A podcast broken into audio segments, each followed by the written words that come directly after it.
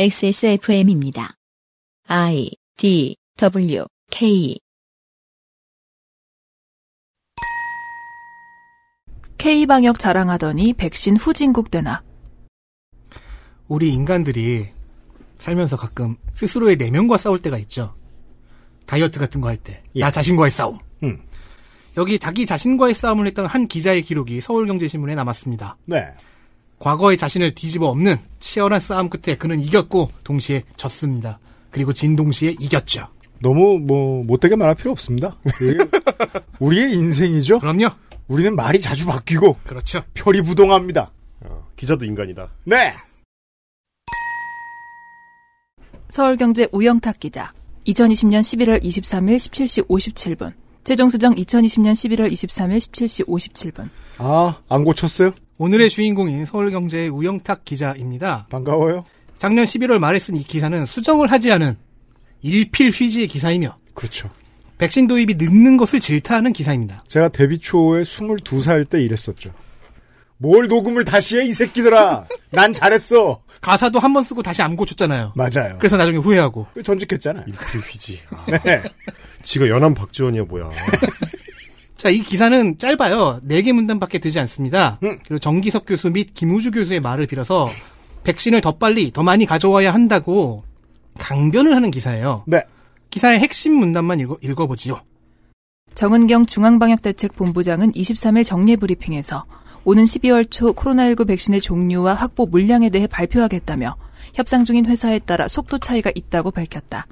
그는 이어 어떤 기업과는 계약서를 검토하는 단계이고 어떤 회사와는 구매 조건에 대해 논의를 진행하는 수준이라고 설명했다. 구체적인 백신 접종 일시까지 밝힌 미국이나 영국 등과 달리 우리 정부는 확보한 백신 물량이 아직 없다는 의미다. 이에 따라 정부의 코로나19 백신 확보 능력과 의지에 대한 국민의 의구심도 커지고 있다. 전문가들 역시 안정성과 별개로 물량 확보에 미리 나서야 한다고 지적한다. 어떻게 보면 아직 없다는 말이 이때는 맞아 보이기도 합니다. 네. 근데 저 협상 중인 회사에 따라 속도 차이가 있다잖아요. 음. 계약서를 검토하는 단계면 이미 확보한 거죠. 그렇죠. 그리고 한두 주 후에 이 보도가 나간 후 한두 주 후에는 상당히 구체적인 백신 도입 보고와 접종 로드맵이 나왔어요. 그러니까 사실은 이 주장이 틀렸다는 거였어요. 그리고 또 이게 이제 2020 작년 11월의 기사이기 때문에 우리가 현재 접종률과 음. 방역 상황이 어떤지 여기에서 비교한 미국, 영국과 그 상황을 알고 있어요. 어쨌든 우영탁 기자는 구체적인 취재 없이 이 기사를 썼다는 의심이 강하게 듭니다. 네. 어, 이와 별개로 하단 바이라인에는 우영탁 기자와 함께 김기혁 기자의 이름이 있는데 음. 네 문단짜리 짧은 기사, 단신을 간신히 벗어난 기사에 왜 두 명이나 들어갔는지는 좀 의아합니다. 전문가들한테 전화해 본 거죠. 아마 음. 김- 안전성과 별개로 물량 확보에 미리 나서야 한다는 지적을 들으려고. 아마 김기혁 기자가 쓰고 우영탁 기자 이름으로 나갔다고도 의심해 볼 수 있고요. 네. 어쨌든 이 기사의 내용을 기억하면서 다음 기사로 가보죠. 아, 예, 그, 이게, 이번에 지난 2년 동안 뭔가 정부의 곤란한 이야기의 표제를 뽑을 때 전문가로 등장하는 인물이 김우주 대한감염학회 이사장인데, 이 사람이 등장하는 뉴스를 이해하는 데에는 이 사람의 레주메가 하나 필요합니다. 메르스, 메르스. 특보였죠. 그리고 이 메르스 방역 실패의 책임을 지기는커녕 정부 용업, 용역 사업을 엄청 크게 받았던 것으로 또 문제가 됐던 적이 있는 인물이었죠. 아무튼 우영탁 기자는 번민합니다. 그래서 몇 달 동안 아 다만 이제 그 말씀은 드리고 싶어요. 네. 음. 저도 사실 이제 방송 작가 할 때 김우주 교수를 그 전문가 패널로 자주 어, 전화를 들어가지고 말씀을 여쭌 적이 있는데 네, 그 우리 언론들이 김우주라는 캐릭터를 활용을 할 때 음. 지들 편할 대로 좀 갖다 붙이는 경향이 있어요. 네. 음. 이런 교수님이 되게 꼬시기가 되게 쉽거든요. 긁어내면 아, 원하는 대로 쉬운 사람. 코멘트가 어, 나오는 스타일이에요. 아 진중권류 어 그러다 보니까 자판기죠 자판기. 오늘은 좋은 코멘트, 네, 내일은 나쁜 코멘트. 요걸 정해놓고 긁으면 나옵니다. 음. 그러니까 어떻게 보면 좀 순진한 사람인데 네. 어떻게 보면 그걸 이용하는 걸 수도 있고. 그러니까 밀크 커피 누르면 밀크 커피 나오고 그렇죠, 그렇죠. 야채 스프 누르면 야채 스프 나오는 그런 인물이다. 그러면 장사는 잘 될 거 아니야. 그렇죠. 어, 그러니까. 어, 그거를 좀 감안하고 보실 필요가 있는 전문가 패널이다. 이렇게 생각하시면 될 것 같아요. 네, 여전히 아, 주인공은 서울경제 우영탁 기자입니다. 다음 기사 보시죠. 안전성 논란 여전한데 에이즈 백신 접종 재개할 때 서울경제 우영탁 기자 2021년 4월 8일 17시 56분 최종 수정 2021년 4월 8일 17시 56분 이 기사도 수정 따위 하지 않은 일필휘지입니다. 아, 네. 연암 스타일. 점점점. 이번 기사는 지난번 기사와 싸우고 있죠. 그렇죠. 지난번엔 백신이 늦게 들어온다고 뭐라 하더니 이번엔 백신이 들어왔잖아요. 네. 그게 안전하지 않다. 어떻게 믿냐라는 말을 하고 있어요. 우리의 지난 2년을 지금 돌아보고 있습니다. 아, 혹시나 모르실까봐 말씀드리겠는데, 이 방송은 그것은 알기 싫다고요. 추석 기사 읽기 놀이 시간입니다. 한편 기사 내에서는 네. 의외로 안전성 논란에 대한 구체적인 얘기는 없습니다. 네. 그냥 과학적 근거에 따라 아스트라제네카 백신의 제- 접종을 재개하겠다는 당국의 입장을 전하고 있습니다. 음. 딱 세 문단짜리 짧은 기사입니다. 네. 이번에도 하단 바이라인에는 서지혜 기자의 이름이 추가되어 있지만 기사 앞에는 우영탁 기자 이름만 뜨네요. 서울경제 어떻게 돌아가는지 잘 모르겠네요. 그 점은. 왜 이름을 뒤에 태워주죠? 한편 이 기사에는 교육 및 요양시설 종사자들에 대한 아- 에이즈 백신의 접종이 보류 내지는 중단되었다는 음. 내용을 담은 표 형식의 인포그래픽이 들어가 있는데요. 네. 예를 들어서 취약시설 종사자 10만 9,681명이 접종 예정일이 음. 4월 9일에서 보류로 바뀌었다는 식의 정보가 담겨 있어요. 네. 근데 이 표의 내용이 기사에서 서술이 되지 않습니다. 음. 이 인포그래픽 표와 관련된 것으로 보이는 주- 내용은 마지막 문장뿐입니다. 보죠. 교육 현장의 코로나19 확산세가 심상치 않은 만큼 당초 이날부터 접종을 시작할 예정이었던 특수학교 종사자, 유치원 초중고 교사들에 대한 접종을 더 이상 미루기는 어려워 보인다. 본인의 궁예질이잖아요. 본인의 예측이잖아요. 구성에 하자가 있는 짧은 기사예요. 네. 그런 게 벌써 두 번째입니다. 음. 아무튼 우리는 우영탁 기자가 후배로 추정되는 기자들을 데리고 서로 방향성이 맞지 않는 백신 기사를 좀 질이 떨어지긴 하지만 써냈다는 점을 기억하면 되겠습니다. 네. 그런데 이런 식으로 자기 자신과 과거의 자신과 싸우는 기사는 백신 기사 장르에서 간간히 찾아볼 수가 있어요. 아, 특히 이제 아스트라제네카 백신 관련한 네. 그런 기사가 네, 있죠. 마- 맞아요. 네. 하지만 우영탁 기자가 다른 사람들과 차별화되는 지점은 한 발 더 나아가 세 번째 기사를 만들었다는 점입니다. 아 이게 진짜군요 이제. 이분이 여기서부터 스타가 되죠. 자, 기사 읽기 놀이 공언해드린 대로 첫날은 백신데이예요 30세 기자 노쇼 백신 맞아보니 부작용 걱정 털어내고 항공권 검색을 시작했다. 아, 바로 이 기사입니다. 누가? 서울경제 우영탁 기자. 서른 살인 그 사람. 아 영탁이 어리네. 말을 너무 어떡해요. 죄송합니다. 그러니까 뭐 늙은 맛은 우리가 늙은 거예요, 이제. 그냥 저널리즘이 우스워서 뭐 반말하겠다면 그건 이해할 수 있는데 순간적으로 아, 30세라 그래서 깜짝 놀랐어요. 아, 네. 이게 튀어나와 버리네. 아, 어린 건 죄송합니다. 문제가 안 됩니다. 네, 어리고도 죄송합니다. 네, 지혜로운 사람 많아요.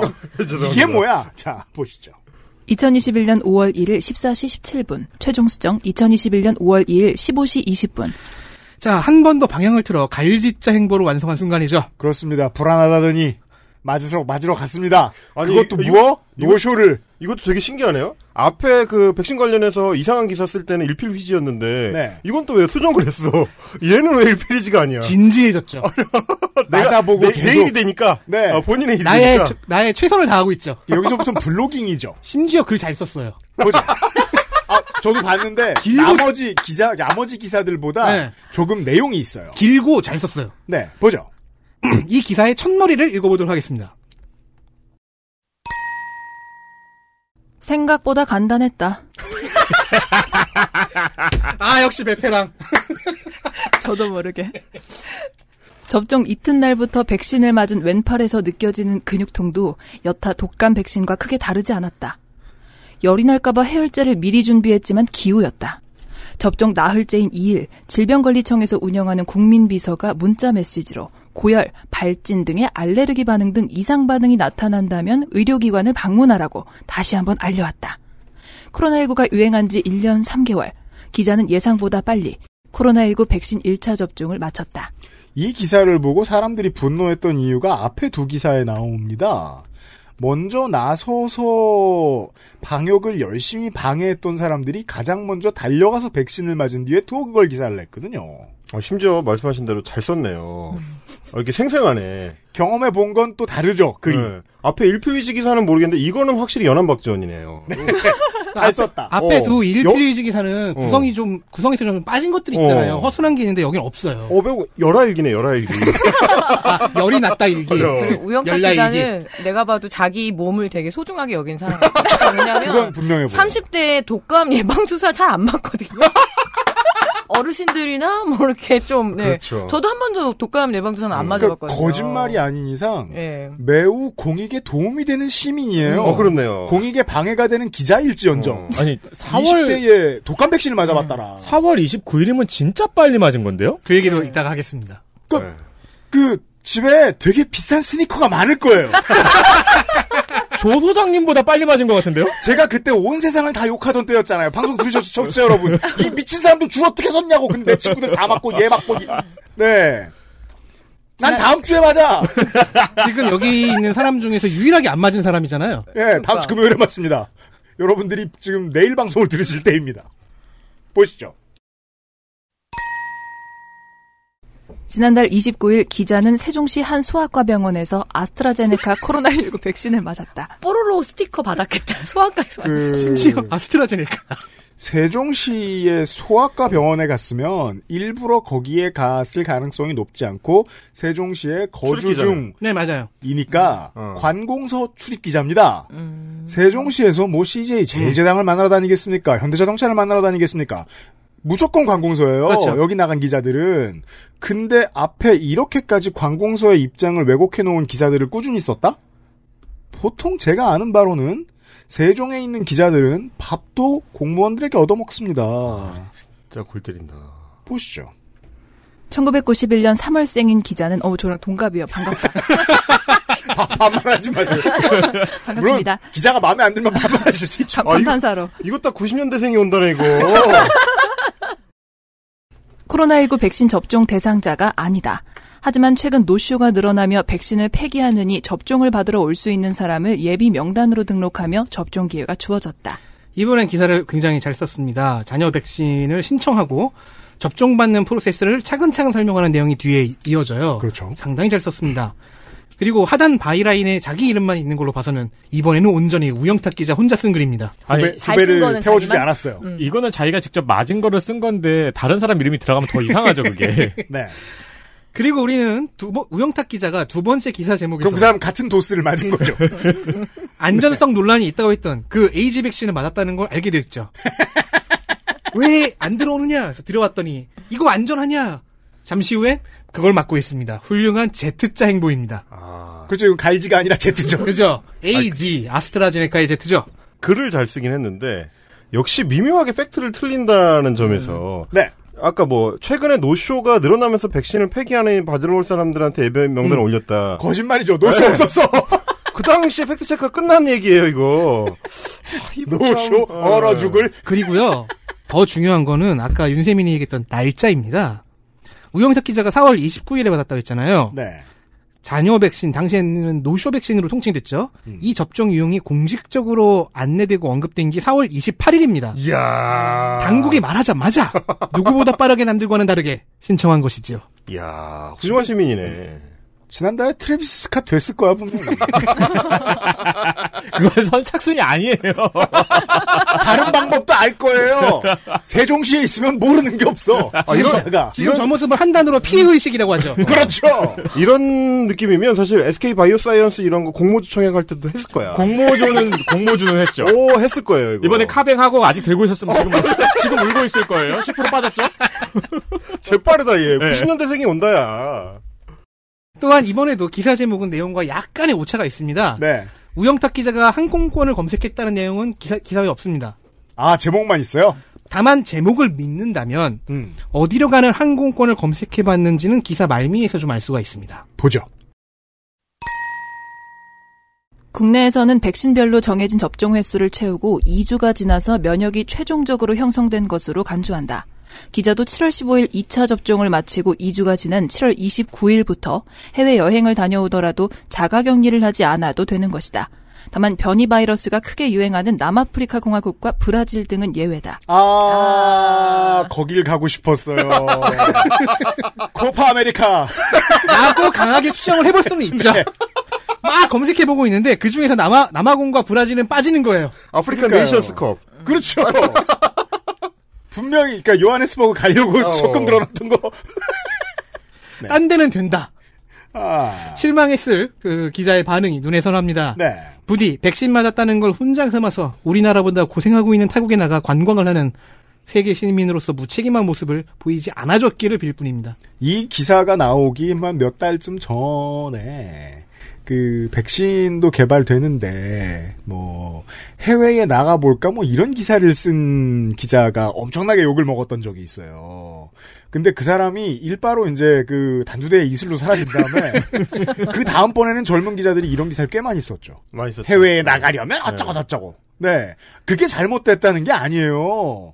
근데 저널리즘이라는 건 언제나 정도를 따져야 되는데 이게 수많은 기자들이 쓸 내용인가에 대한 고민들은 기자는 안 하고 시민들만 하고 있었어요. 그리고 이제 기, 기자도 직업인이고 이제 노동자니까 본인 얘기를 기사에 녹여내는 것이 뭐 르포르타주 형태가 돼도 되고 네. 그냥 이제 일반 스트레이트 기사에서도 충분히 할 수 있는 방식이긴 한데 그걸 할 때는 일단은 본인을 좀 돌아본 뒤에 그러니까요. 사회의 어. 상리의 윤리의식 이런 걸 좀 고민을 한 다음에 그러니까 누구나 머니투데이 남영도 기자처럼 스타가 될 수 있는 게 아니에요. 사람들이 다 받아들여주는. 그렇죠. 예. 네.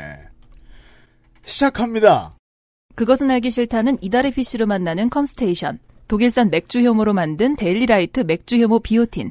아름다운 재단 18 어른 캠페인. 제주과일의 가장 달콤한 순간 푸른에게서 도와주고 있습니다. 지금 읽으신 건 기사 내용이 아닙니다. 광고예요. XSFM입니다. 자, 지금부터 머리라는 단어를 입 밖에 꺼내면 죽는 거야. 데일리라이트 맥주 효모? 뭐야? 아 그건 머리에 좀 어, 아! 말할 수 없는 고민? 직접 확인해보세요. 데일리라이트 맥주 효모. 내장 그래픽을 갖춘 안정적인 CPU, GPU의 가장 적절한 메인보드. 하드디스크만 써본 분들은 상상조차 하기 힘든 속도의 M.2 SSD. 기능성과 디자인을 모두 충족하는 케이스까지 이달의 PC로 빠르게 구매하실 수 있습니다. 010-8279-5568. 원하시는 다른 어떤 사양도 대처할 수 있는 컴스테이션에 문의하셔도 좋습니다. 주식회사 컴스테이션. 네, 그래픽 카드의 가격 안정화가 여전히 요원합니다. 아, 제가 지금 저의 신통력에 놀라고 있죠. 제가 샀던 가격에서 떨어지지 않고 있습니다. 또 조금 올랐어요. 그런 경우가 많이 없었는데요, 그쵸? 우리 거의, 아들 거의 놀랐어요. 처음이야! 왜냐면 난 정보 없이 찍거든. 어, 이거 가격이 안 떨어진 게 그 비트코인 이런 것 때문에 그런 거. 맞습니다. 어, 그럼요. 아, 그래서 네. 우리 아들이 지난번 샀을 때 돈이 남은 거예요, 그러니까. 이제 아, 또, 진짜 예. 젊은 게이머들은 이제 게임 제대로 못하죠. 음. 그러니까 아드님이 지금 최초의 투자를 성공하셨네요. 네. 심지어 그 비트코인에서 5만 원 저한테 벌어줬어요. 비트코인을 투자를 했어요? 그거 해가지고 그 명절 때 엄마 5일 동안 컴퓨터 끄지 말라고 저한테 명령을 내린 거예요. 아, 최고로 네, 채굴을 해본 거예요, 걔가. 네. 그래서 제가 너무 그게 컴퓨터가 터질까봐 너무 걱정이 돼가지고. 컴퓨터가 터질까봐 왜 걱정을 하시지? 아니, 5일 동안 전원이 안 들어가니까. 엄마가 사야 되니까. 컴퓨터에 폭발물을 보관하세요?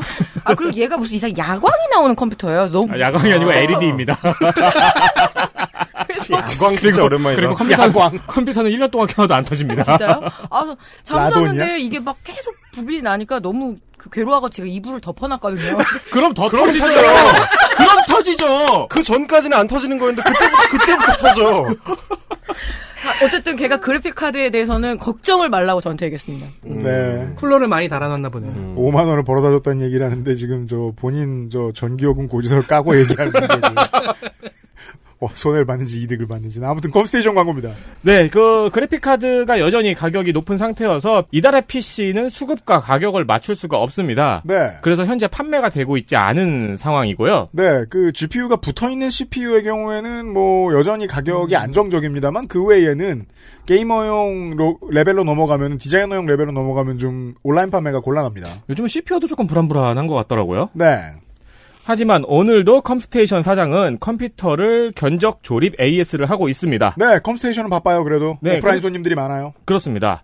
그리고 컴스테이션 2.0 슬로건을 달고 새롭게 더 열심히 해보겠다며 꼭 액세스몰 고객에게 전해달라고 저희에게 전달을 했습니다. 청소했나 보네. 어, 간판도 바꾸고 청소 되게 싫어하죠. 네, 인테리어도 아, 바꿔요. 컴스테이션 2.0인데 금방 또 한번 가보가. 예. 어, 옛날에는 용산전자 상가는 용돈이었죠. 네. 근데 이제는 다들 늙고 그죠. 낡고 힘들어서 네, 거짓말 잘 안 해요. 그렇습니다. 이제는 용산이 낭만이 있는 공간이 되었습니다. 혼자 전자상가 구경하다가 선인상가 1층 130호 120호 아닌가? 뭐. 100, 음. 유면상 PD 조물주는 많이 안 가봐요. 전 자주 가는데. 예. 근데 저희도 위치는 아는데 호수는 모르잖아요. 그 선인 21동의 주차장으로 들어가셔서 가장 안쪽으로 들어가시면은 어, 혼자 이질적인 컴스테이션의 간판을 보실 수 있습니다. 하얀색의 궁서체로 궁서체죠. 써있는. 네.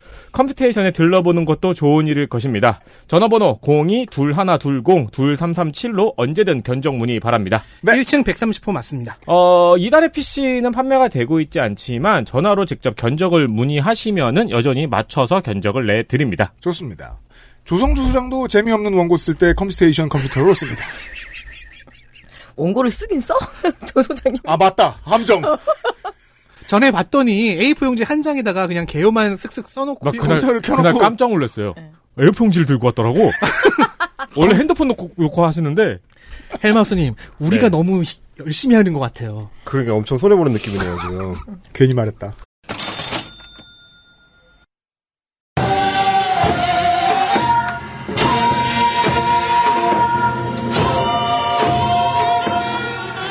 이십일 추석 맞이 기사 읽기 놀이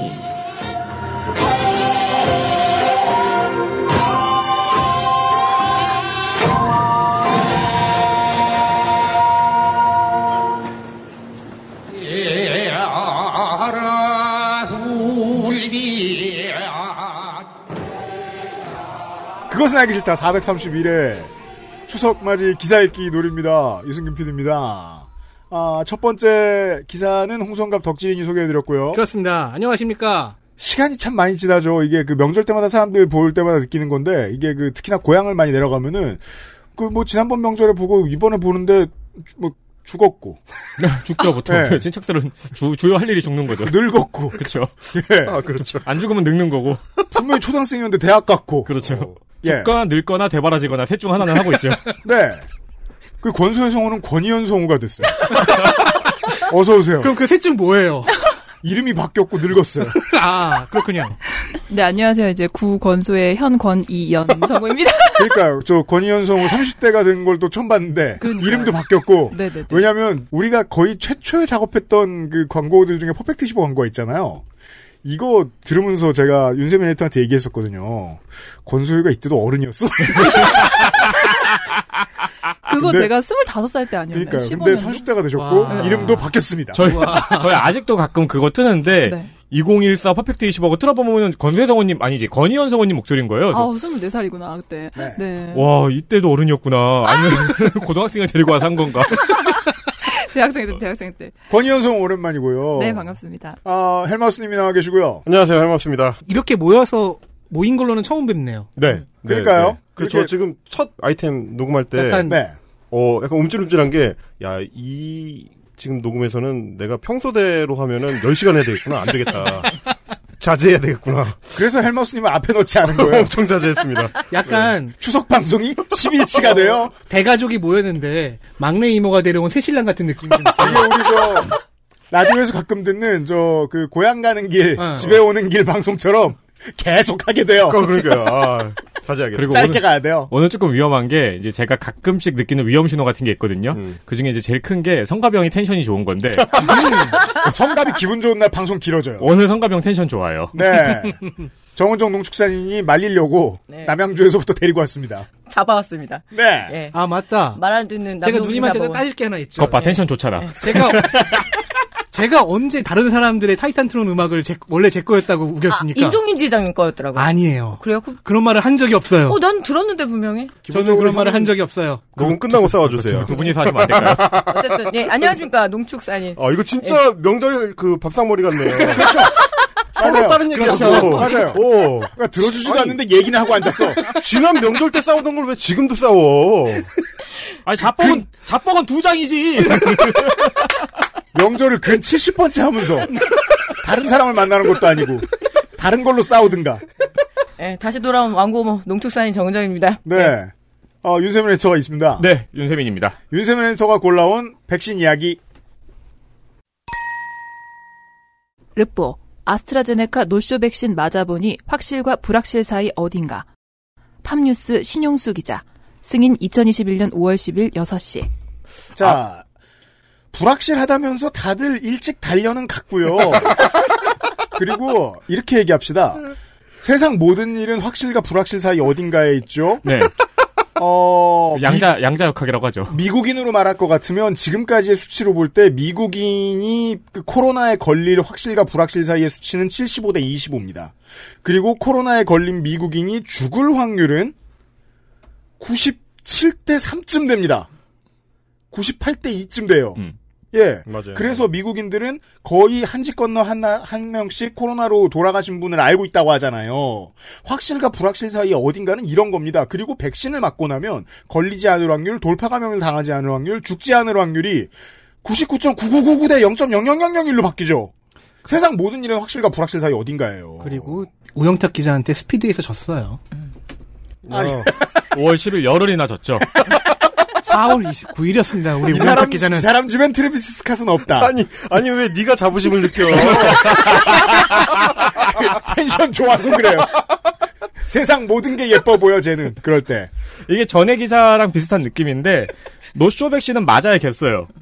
근데 맞아야겠어. 맞아 어, 맞아야겠어. 근데 정부에 대한 비판하고 불신은 또 전해야겠어요. 아 그렇죠. 그 양가 감정이 굉장히 돋보이는 스릴러입니다. 어. 제가 이거 저 첩보로 알고 있는 건데 여러분들 그 서울시 강남서초구에 살고 계신 여러분 이거 아실지 모르겠어요. 강남서초구는 어른들이 많습니다. 특히나 늙은 동네예요. 음. 그 사우나에 가면 돈 많은 할머니들이 모여 있습니다. 군대처럼 서열이 대단해요. 네. 음. 4월 이후로는 모여서 다 백신 얘기만 합니다. 무슨 백신이 좋다던데 나는 언제 맞았고 어디서 맞았고 호호호 백신 얘기 엄청 합니다. 그럼 그 사람들이 평상시에 정의당이나 민주당 찍나요? 아닌 거 알잖아요. 그쵸. 다 태용호 찍었잖아. 무슨 백신이 좋다더라는 뭐야 도대체? 뭐 한약 뭐 이렇게 소개해 주는 겁니까 서로? 그 욕을 쉬지 않고 하고 백신은 다 달려서 맞으러 갔어요. 근데 이제 기자 입장에서는 그 목욕탕에 앉아 있을 수는 없으니까 특히 음. 여탕은 여탕이니까요. 네. 네. 그러니까 이제 이 두 가지를 섞어서 어쨌든 기사를 써야 되잖아요. 저도 여탕 취재원이 있을 뿐이에요. 네. 어. 네, 그래서 그렇죠. 이 양가 감정이 굉장히 돋보이는 백신 접종 서스펜스 스릴러입니다. 사람이 왔다 갔다 해요 기사 내에서. 네, 글을 굉장히 긴장감 있게 썼어요. 보시죠. 사실 그거 이제 이준석 대표도 그러지 않았나요? 네. 최고의 백신은 화이자야 이러놓고 자기는 얀센 맞고. 그렇죠. 들어보자. 하기도 어려운 노쇼 백신 접종자 의료진 모두 전화 붙들고 전쟁. 접종은 10초면 끝인데 이틀간 이어진 고열로 불안감 엄습해. 당장 필요한 상황 아니라면 서둘러 노쇼 백신 맞을 이유 없는 듯. 근데 기자는 일단 굉장히 서둘러 맞았고요.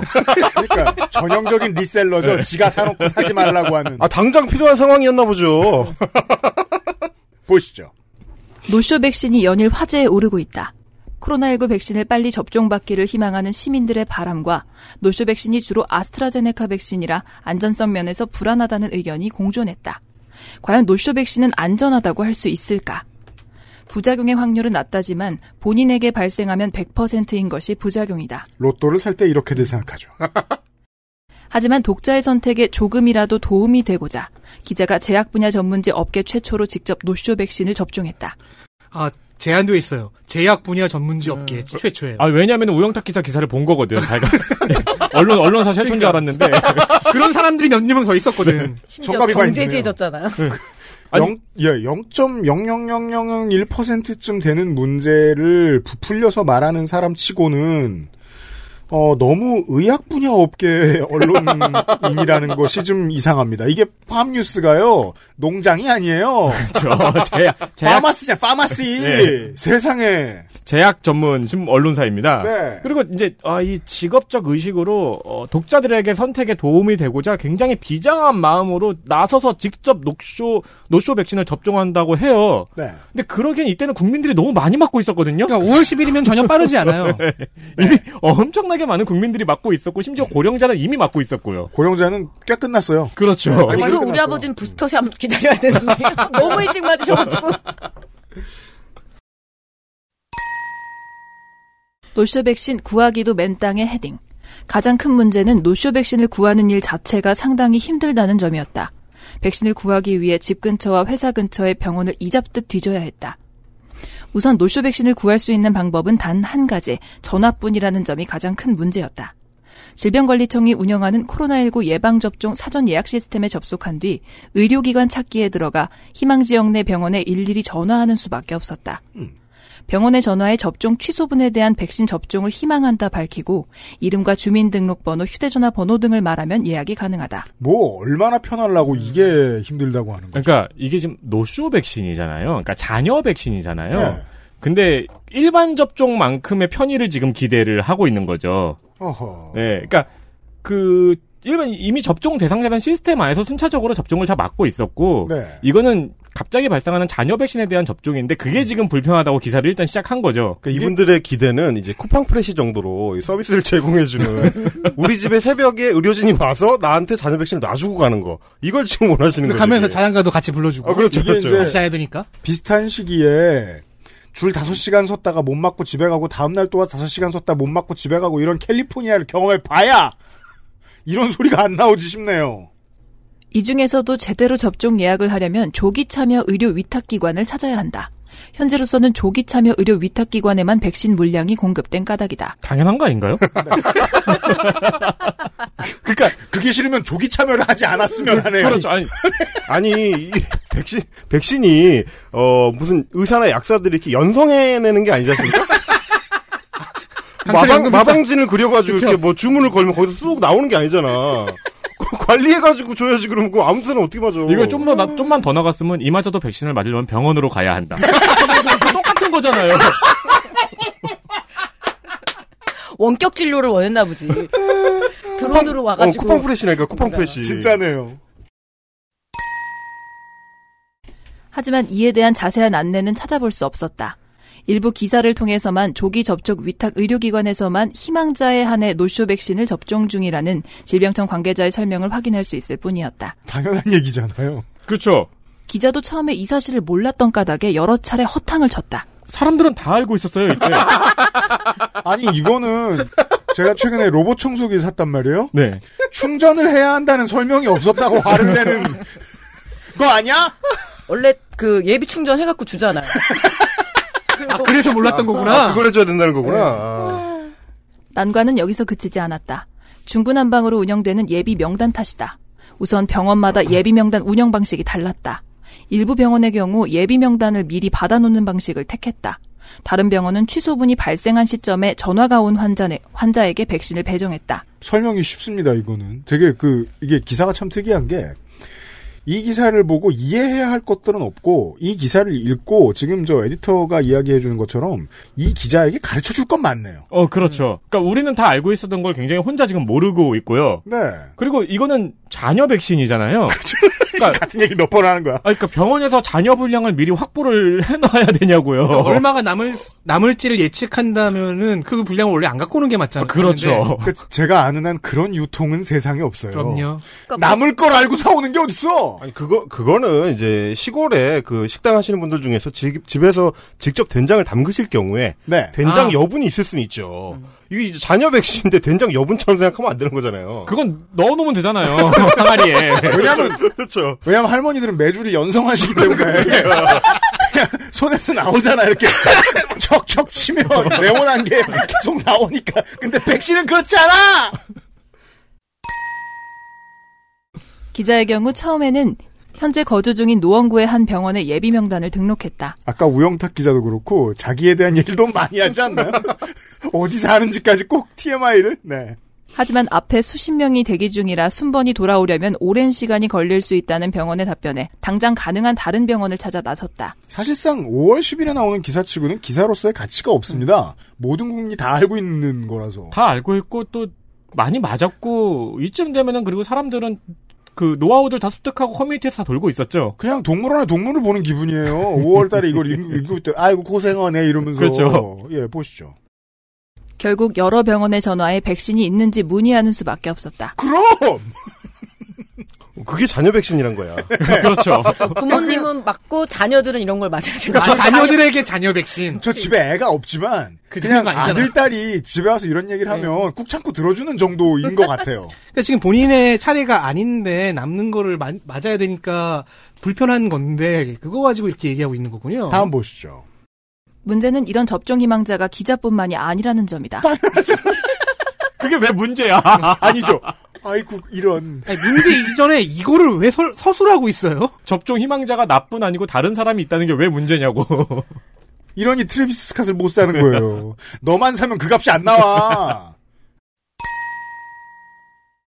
5일부터 국내에서 예방접종을 완료한 사람이 입국 시 자가격리가 면제되면서 해외 출장이 필요하거나 해외 여행을 희망하는 시민들 위주로 노쇼 백신을 찾는 사람들이 많아졌다. 이건 아무 생각 없는 글쓰기입니다. 아니어도 많았죠. 다 맞고 싶었죠, 이때. 다 해외 가려고 한장에서 이런 까닭에 환자와 병원 모두 고초를 겪는 악순환이 반복됐다. 환자들은 당장 접종이 가능한 병원을 찾아 계속 전화를 돌릴 수밖에 없다. 집요하네. 서울 송파구의 한 환자는 나는 예비명단 운영 초기에 백신을 신청해 어렵지 않게 접종에 성공했다며 주변 지인의 경우 지역 내 병원 수십 개의 전화를 돌렸지만 결국 백신을 구하는데 실패했다고 말했다. 네. 병원의 경우 밀려드는 전화로 다른 업무가 마비 상태에 이르렀다. 서울 노원구의 한 병원 관계자는 3일 기자와의 통화에서 오늘 나온 취소분은 이미 예약이 끝났다며 기자 외에도 이미 수십 명에게 전화가 왔다. 노쇼 백신으로 인해 업무가 거의 마비 상태에 이르렀다고 호소했다. 그 한국 언론의 좀 악취미 수십 년 된 나쁜 전통 중에 하나인데요. 어떠한 제도가 새로 들어올 때, 어떠한 시스템이 새로 적용될 때, 그 며칠 동안 취재를 너무 열심히 합니다. 음. 정착된 이후의 문제에 대해선 관심이 없어요. 주 5일째 할 때도 그랬죠. 거의 그런 느낌이에요. 근데 네. 주 5일째는 좀 다른 게 몇 년 동안 막아서려고 애쓴 거니까. 근데 이거 뭐, 이건 한 1년 막아서려고 애썼네. 그리고 또 주, 주 5일째랑 똑같네. 예. 시작되니까 겁나 좋아해. 노쇼 주 5일째를 찾아가지고 지금. 시작하기 전에는 막 그 은행 업무 토요일 날 은행 업무 못 본 사람 어떻게든 찾아가지고 그 토요일 날 이사하는 사람 찾아가지고 네 맞아 전세금 못 넣었다고 어. 네. 근데 이것도 그리고 우리가 이미 그라데이션처럼 어느 단계를 넘어왔는데 생각해 보면은 제일 앞에 시작은 시민들이 아스트라제네카 백신에 음. 대한 불안감이 높아서 기자가 앞서서 맞아보는 거였거든요. 네. 근데 그것과는 다르게 지금 너무 인기가 있어가지고 기자가 못 맞아보고 있잖아요.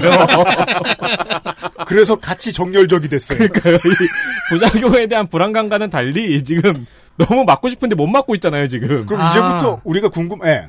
우영탁 기자와 달리 신용수 기자는 이 글 하나 안에서 진짜 걸음을 하고 있는 거군요.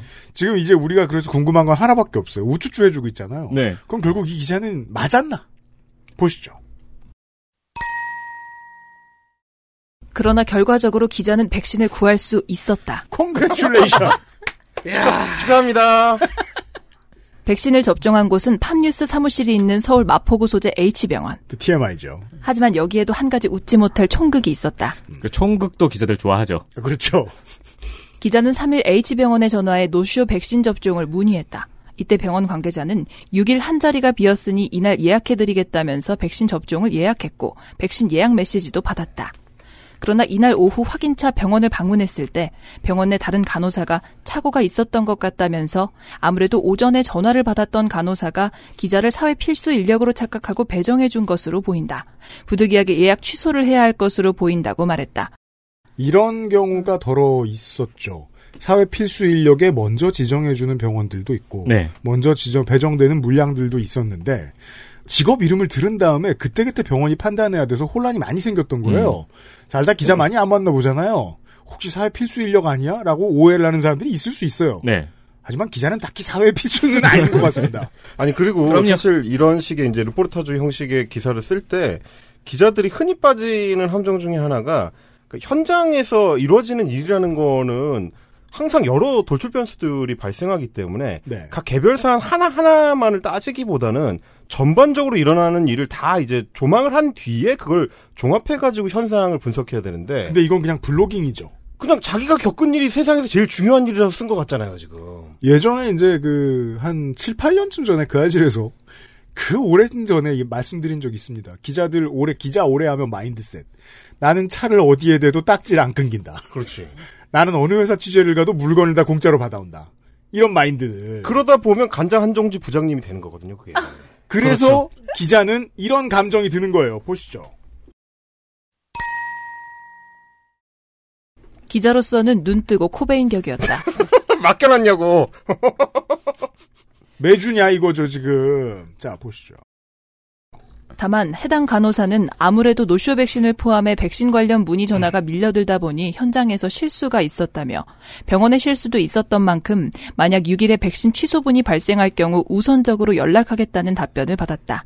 기자로서는 이날 노쇼 백신이 발생하기를 기다리는 수밖에 없었다. 이게 전혀 기자답지 못합니다. 해마스님이 지적해 주신 대로 그러면은 시스템 전체에 어떤 일이 생기고 있는지에 대해서 알아보고 부연 설명을 할 생각을 해야 되는데 그렇죠. 자기 감정하고 자기 눈앞에 보이는 얘기밖에 없죠. 용은 나는 딱 간장 한정지예요. 그렇죠. 다음 보시죠. 기자의 기사를 계속 읽었던 독자라면 해당 사례에서 기시감을 느낄 것이다. 지금 이 자리를 빌려 앞서 기자가 6일 작성한 기사, 없어서 못 맞는 노쇼 백신, 현장 혼선에 응급환자 불렀다. 속 서울 마포구의 한 시민의 일화가 기자 본인의 사례임을 밝힌다. 이게 무슨 소리예요? 자, 6일에 작성한 기사를 일단 들어보고 얘기하죠. 네. 접종 기간마다 노쇼 백신에 대한 기준이 명확하지 않다는 점도 문제로 지적됐다. 실제로 이로 인해 백신 접종을 예약했다가 취소한 사례도 있었다. 서울 마포구의 한 시민은 회사 근처에 있는 병원에 노쇼 백신을 문의했다며 병원에서는 6일에 노쇼가 있다면서 백신 접종을 예약해줬고 예약 관련 메시지도 받았다. 그런데 다음날 병원에서 전화를 통해 백신 예약이 잘못됐다면서 백신 예약을 취소해야 한다고 통보했다고 말했다. 이거 지금 기사를 작성하는 데 있어서 윤리적이지 않은데요? 그렇죠. 뭐 많이들 징계 받잖아요, 이렇게. 네, 가- 이거는 친인척 징계감이에요. 동원해서 인터뷰하고 아니, 이러면. 그리고 심지어 그걸 자기가 자백을 하면 어떻게 그러니까. 그죠. 본인이 겪은 일을 이게 지금 이 6일에 작성한 기사도 굉장히 긴 기사인데 여러 시민의 이것도 뭐 백신 접, 뭐 예약이 어려웠네, 접종 후 아팠네 이런 얘기인데 네. 거기에 이제 한 사례로 마포구에 한 시민 해놓고 자기 얘기를 집어넣은 거죠. 자기가 취재한 것처럼. 그러니까 이거 김세희잖아요. 제가 아까 제가 그 윤리적이지 얘기하려고 않냐고 그랬어요. 얘기를 하려고 했는데 그 전에 삼켰던 말이 굉장히 나쁜 말이었거든요. 욕이었어요. 이거는 욕 먹어야 돼요. 청취자 여러분들이 잘 아는 그 김세희 윤서인 MBC 취재사에 네. 어, 자기 친구가 차 고장난 문제를 뉴스 한 꼭지로 만들어서 보도해서 사실상 민원 처리를 해준. 네. 그러니까 개별적 민원 처리를 해준. 근데 이건 지금 자기의 민원 처리를 해주고 싶어하는 욕망을 가지고 있었고 나는 그걸 실현하려 애썼다라고 고백했죠. 네. 이건 너무 나쁜 태도입니다.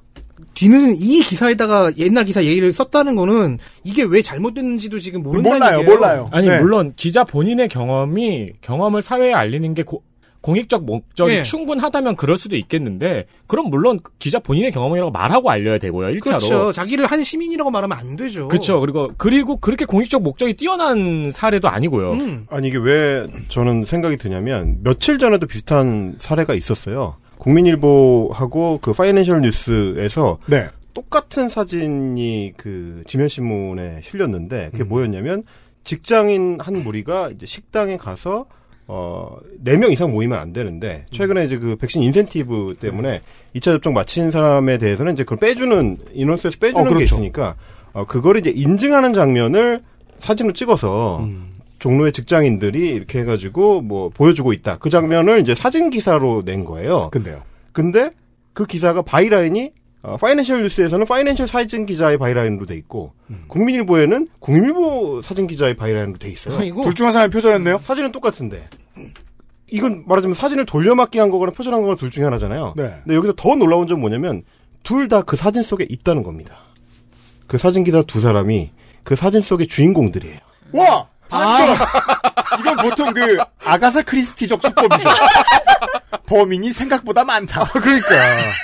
그러니까 거기서는 직장인들이 백신 접종 여부를 확인하고 있다라고 적혀 있는데 그 직장은 파이낸셜 타임즈. 그 직장인들이 다 파이낸셜 타임즈 사진 기자, 국민일보 사진 기자, 또 다른 사진 기자, 사진 기자, 사진 기자 다섯 명이 들어가 있는 거죠. 아 그러면 우리 모두가 이 사진을 쓸 수 있어.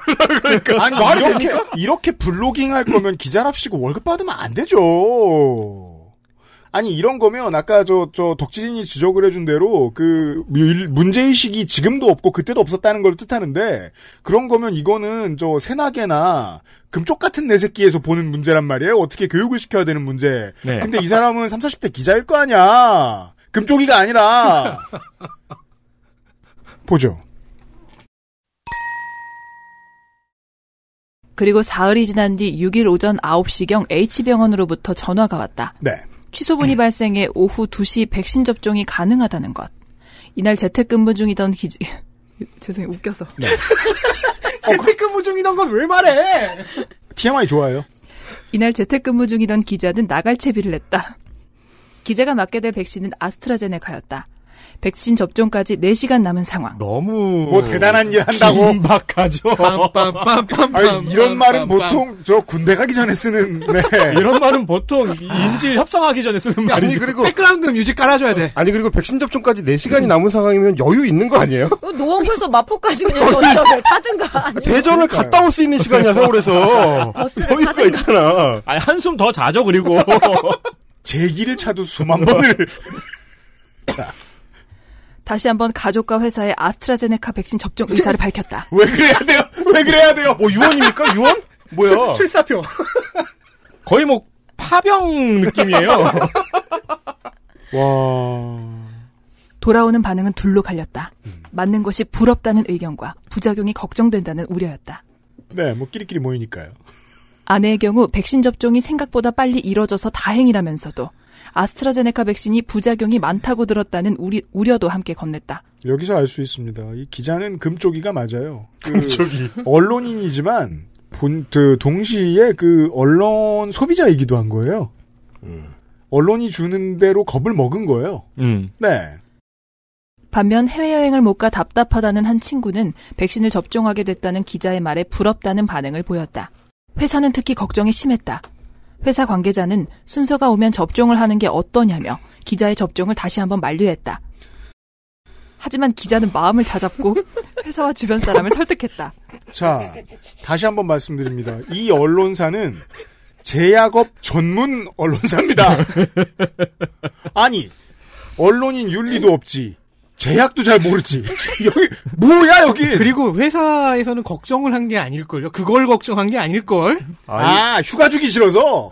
아, 이거 완전 그, 그 인터넷 짤방 같네요. 뭐요? 어, 아스트라제네카 백신은 가짜뉴스를 퍼뜨리는 기자들을 벌하러 왔어. 뭐 이런 느낌으로. 꼭 아스트라제네카가 배정되게 돼 있는. 아니 순서가 오면 접종을 하는 게 어떠냐는 그냥 다른 사람들 주, 주는 게 어떠냐라고 얘기하는 거죠 그냥 회사가 상식을 얘기하는 건데 그거를 아. 걱정이 심하군 하면서 이런 무능력한 상, 무능한 상층부는 내가 설득하겠어 아, 죄송합니다. 회사가 바보는 아니군요, 그러면. 네. 음, 보죠. 기자로서 독자에게 제대로 된 접종 후기를 전해야 한다는 의지를 보였다. 문제가 있다면 그 문제를 제대로 겪어본 뒤 전해야 한다. 기자는 긴장된 마음을 부여받고 병원 부여잡고 병원으로 하- 네. 다시 할게요. 네. 기자는 긴장된 마음을 부여잡고 병원으로 향했다. 이게 왜 웃기냐면은 이미 많이 맞고 있었다고요 사람들이. 뭐 그러니까 쥐도 맞고 싶잖아. 그러니까 회사에서도 만류한 거죠 꼭 지금 맞아야 될 필요가 뭐냐 이건 지금 카불 함락을 눈앞에 둔 탈레반도 이렇게 장엄하게 쓰진 않을 것 같습니다, 논평을. 비장미가 되게 철철 넘치고 네. 네. 다음 보시죠. 금수는 좋은 것 같네. 아내가 이렇게 걱정도 해주고 그러니까 말이에요. 응원도 해주고 네. 오후 2시 합정역 인근 H병원에 도착했다. 평일 오후인 탓에 병원 내부는 붐비지 않았다. 분볐으면 했는데 뭐 병원은 정신이 없었다. 간호사는 연신 땀을 흘렸다. 막 이래야 됐는데. 그렇죠. 근데 여름이었다밖에 없어요. 이게 예약 시간 저도 맞아봤더니 예약 시간이 딱 정해져 있어서 정말 한산하더라고요. 오히려. 네. 맞아요. 네. 환자 몇 명만이 자리에 앉아 있었다. 어. 네. 일부 환자의 경우 서류를 작성 중이었다. 코로나19 백신 접종을 받으러 온 것으로 보였다. 아니, 지게, 이- 지금 이게 우리가 알아야 될 정보입니까? 아니, 도- 아니, 이거 누구나, 누구나 병원에 가면 만나는 풍경이잖아요. 님이 처음 보는 게 아니고, 이게- 우리도 다 알아! 이게 이거 저 씨. 헬마우스식 화법으로 헬마우스에게 설명할 수 있는데요. 그 명절에 그 알실에 우리가 알아야 될 정보는 안 나와요. 저- 전혀 안 제가 전혀 넣지 않았던 걸로 기억해요. 지난 수년간. 사실 다양한 문장력을 보는 시간에 가깝죠. 네, 이성 끌어당기면 집니다. 아, 그럼 소아과에서 가서 자기 스스로 서, 류를 작성하면 어른들이잖아요. 네. 애기 안 데리고 그럼 당연히 다 백신 접종 맞으러 온 거죠. 아 그러네요. 애기들이 자기가 막 아, 근데- 열이 있습니까? 아니요. 이러시면 아니 근데 소아 아니요. 소아과는 아까 오영탁 기자고 아 그렇구나. 이 기자는 아직 아, 소아과인지는 그래요? 몰라요. 그 기자는, 어, 이주영원이야, 아, 죄송합니다. 기자는 금쪽이 기자인데 서울 소학과에 간 건 아닌 것 같아요. 한글은 안 해. 네. 그러니 쓰지. 하지만 수납처의 간호사들은 말 그대로 전쟁을 치르는 중이었다. 바쁘죠. 밀려드는 전화를 받느라 정신이 없었다. 계속해서 노쇼 백신이 있는지를 묻는 전화가 끊이지 않았다. 지난 3일 확인차 병원을 방문했을 때도 마찬가지로 전화가 끊이지 않았다. 이걸 다 아는 기자들이 그 저 보건의료노조 파업에 좋은 기자 좋은 기사 좀 많이 써줬으면 좋았을 텐데 또 그러진 않았어요. 평온함과 분주함이 공존하는 아이러니였다. 대기한 지 수분이 지났을까. 간호사는 기자를 부른 뒤 코로나 바이러스 감염증 19 예방접종 예진표라는 제목의 서류 한 장을 건넸다. 예진표에는 이름과 주민등록번호, 전화번호 등 개인정보를 기록해야 했다. 뒷면에는 코로나19 감염 여부를 비롯해 임신 여부, 현재 몸 상태, 최근 코로나19 및 기타 백신 접종 여부, 중증 알레르기 경험 여부 등을 묻는 칸이 있었다. 해당 사항이 없었던 기자는 모든 질문에 아니오로 답했다. 그것까지 알아야 되냐고. 그러니까 그 건강한 기자인 걸로. 예. 너무하다 진짜. 아까 마포구인 것만 해도 너무 많은 걸 안 것 같은데 합정역 옆에 있는 병원이라는 것도 알았잖아요 우리가. 또다시 대기의 시간이 찾아왔다. 이제 초단위로 나눠서 설명하고 있습니다. 이런 사람 소개팅에서 만나면 악몽이죠. 약간 그런 아, 그 도박물시로 카이지 같은 느낌이죠. 저 이런 유의 글을 술렁술렁. 옛날에 국문국 수업에서 본 적 있는 것 같아요. 극사실주의라고요. 간호사들은 주사실과 수납처를 분주히 오가고 있었다. 그렇죠. 모든 간호사님 간호사들이 다 그러세요? 있었다. 그리고 아까 했던 얘기 연장이잖아. 네. 여름이었다 이런 얘기예요. 앞서 예약한 환자들의 백신을 주사하면서 동시에 밀려드는 전화를 응대 중인 것으로 보였다. 아까 했던 얘기잖아. 간호사들의 얼굴은 지친 기색으로 역력했다. 네. 문제점을 찾아내야 된다. 마음속 압박이 굉장히 돋보여요. 바로 그거죠. 네. 그래서 극사실주의로 갔구나. 음. 네. 그리고 그 필력이 나쁘지 않은 게 음. 긴장감이 고조되고 있어요 지금. 아, 약간 절정을 향해 가고 있네요. 우리가 정리를 까먹고 하게 있었죠. 긴장감이 고조되고 있어요. 네. 그리고 이 기사의 시작은 부작용에 대한 걱정이었어요. 까먹은 지 오래됐네요. 아, 이게 있구나. 이게 메커핀이 있네. 그렇죠. 어. 아 이런 분 저 저 그 클리앙이나 뭐 엠팍 이런 데 가시면 중하급 정도는 아, 그렇죠. 댓글 얻어낼 수 있는 분입니다. 네. 접종을 아직 하지 않았는데도 현재 노쇼 백신의 문제점을 확실히 인지할 수 있었다. 뭔데요? 일어나던 시스템 없이 주먹 구구식으로 운영되는 노쇼 백신의 현실이 적나라하게 드러난 것. 정부가 노쇼 백신을 예약할 수 있는 애플리케이션을 개발하겠다는 계획을 밝혔다. 하지만 이미 일선 의료 현장은 혼란에 빠진 상황이었다. 사후 약방문이나 다름없었다. 그러니까 지금 이 자녀 백신하고 접종 대상자한테 이루어지는 접종하고 전혀 구분을 못 하고 있는 것 같아요. 어. 그것도 못 하고 있고 네 그리고 그 제가 한- 항상 얘기하는 언론인의 전통적인 가장 나쁜 습관 중에 하나 소잃고 외양간 고치는 것을 뭐라고 한다. 네.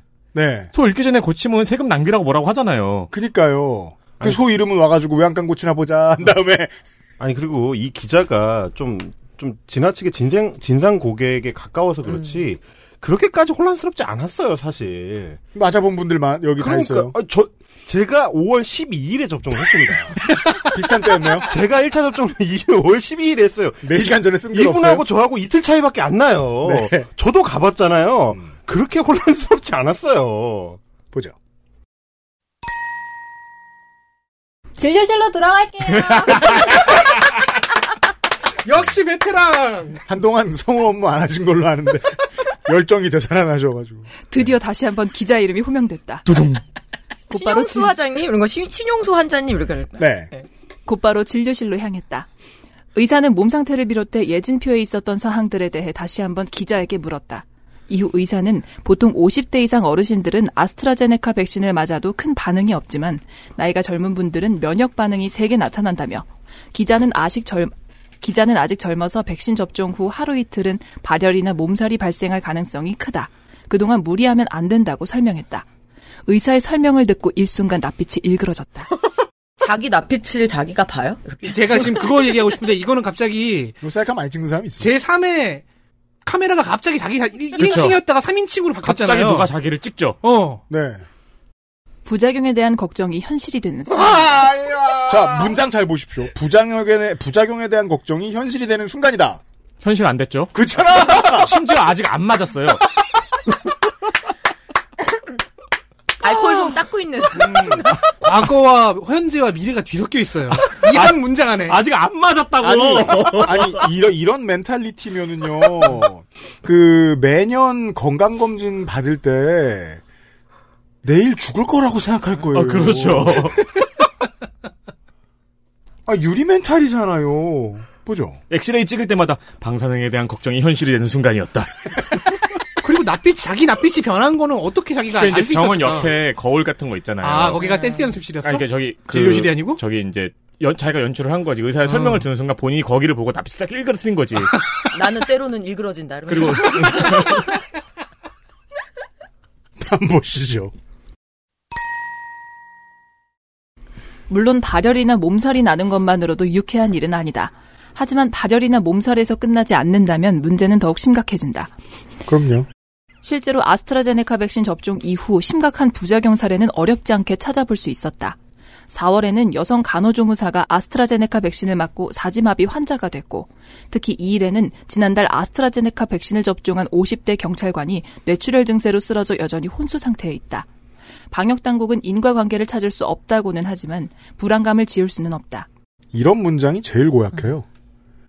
세계적- 어떻게 어떻게 밝히고 뭐라고 했지만, 의심을 지울 수 없다. 그렇죠. 라는 말. 아니 이 사람 팜뉴스 기자 아니에요? 그 말을 여러 번 해도 저- 지금 모자람이 없습니다. 예, 예. 세계적으로는 희귀성인 뇌정맥 동혈전증이 발생했다는 보고도 있었다. 자, 보자고요. 천만에 하나, 백만에 하나에 대한 보고를 이렇게 크게 쓸 거면, 백명에 한 명이 죽는 병에 대해서 쉬지 않고 보도해야죠! 그쵸. 게다가 팝뉴스인데. 그리고 혈전증은 특히 아시아인들한테는 유럽 사람들에 비해서 훨씬 적게 발생하는 걸로 이번에 보고가 되고 있고 특히 한국에서는 굉장히 낮습니다. 다른 나라랑 비교할 수 없을 정도로. 근데 이제 뭐 그런 사실관계를 기대하기 좀 어렵겠죠. 팝뉴스인데. 네. 네. 아스트라제네카 백신에 대한 우려는 수치상으로도 찾아볼 수 있다. 코로나19 예방접종 대응 추진단에 따르면 전체 이상 반응 의심 신고 중 아스트라제네카 백신 관련 신고는 8일 기준 1만 6,238건을 기록했다. 자, 이건 좋은 겁니다. 국가가 나서서 의심이 있으면 신고하라고 했으니까요. 의심한 것까지 나쁜 걸로 취부하고 싶은 거예요, 지금. 이건 이제 헬마수님이 우리 방송에서 얘기를 했었던, 그러니까 의심이 있으면은 뭐, 그러니까 뭐- 무조건 접수를 해야 돼. 네, 음. 백신을 맞고 집에 가다가 넘어졌다. 그것도 본인이 접수하고 싶으면 접수할 수 네. 있는 거고, 뭐 정글이 잘 돌린다. 이것도 접수할 수 있는 거잖아요. 자, 이거 보자고요. 누적 확진율이 지금까지 대한민국이 코로나19가 2.1%입니다. 2.1%의 누적 확진율은 걱정할 수 있어요. 2.1%나 된다. 이거는 앞으로 뭘 해야 된다는 나쁜 징후다, 신호다, 이런 식으로 해석해도 돼요. 근데 그동안 누적 검사 수가 1,300만 건이거든요? 이거 많다고 걱정하면 안 되죠. 그쵸. 이거 많다고 나쁘다는 소리 하면 안 되죠. 음. 근데 이렇게 얘기하고 있는 거잖아요. 시민들이 많이 참여해줬으니까 좋은 거잖아. 그러니까 이건 저- 아 이건 그 말이구나. 음주운전이 심각하다. 경찰은 마포대교에서 뭐 17일 뭐 2천여 명을 어 2천 대 차량의 음주 검사를 실시했다. 큰일 났다. 끝. 이러면 술 마신 사람을 찾을 수 없었지만 불안감을 지울 수는 없다. 그렇죠.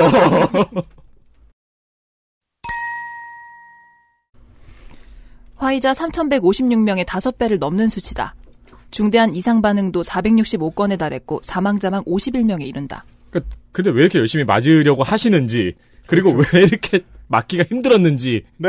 아니 그리고 심각한 심각한 오류를 지금 계속 기자, 기사에 쓰고 있는데 쉬지 않고 나와요, 오류는. 사망자만 51명에 이른다라는 거는 거짓말이거든요. 그렇죠. 음. 이, 이 시점에는 아직까지는 백신 부작용으로 인한 사망자 확인된 적이 없던 시점이기 때문에 그냥 거짓 가짜 뉴스를 적은 거예요. 자기 기사에다가. 네.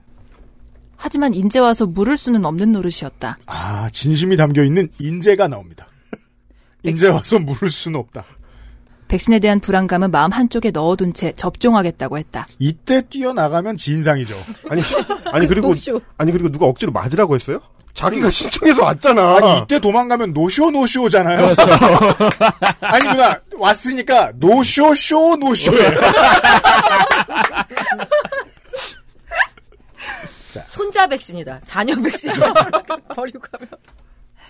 의사는 해열제, 타이레놀과 위장 보호제를 처방해 주겠다며 열이 심하게 오를 경우 복용하라고 말했다. 저거 처방 안 해주는 그냥 가서 약국 가서 사라. 타이레놀은 편의점에 있습니다. 그러니까요. 그러니까 이걸 왜 처방받아서 사죠?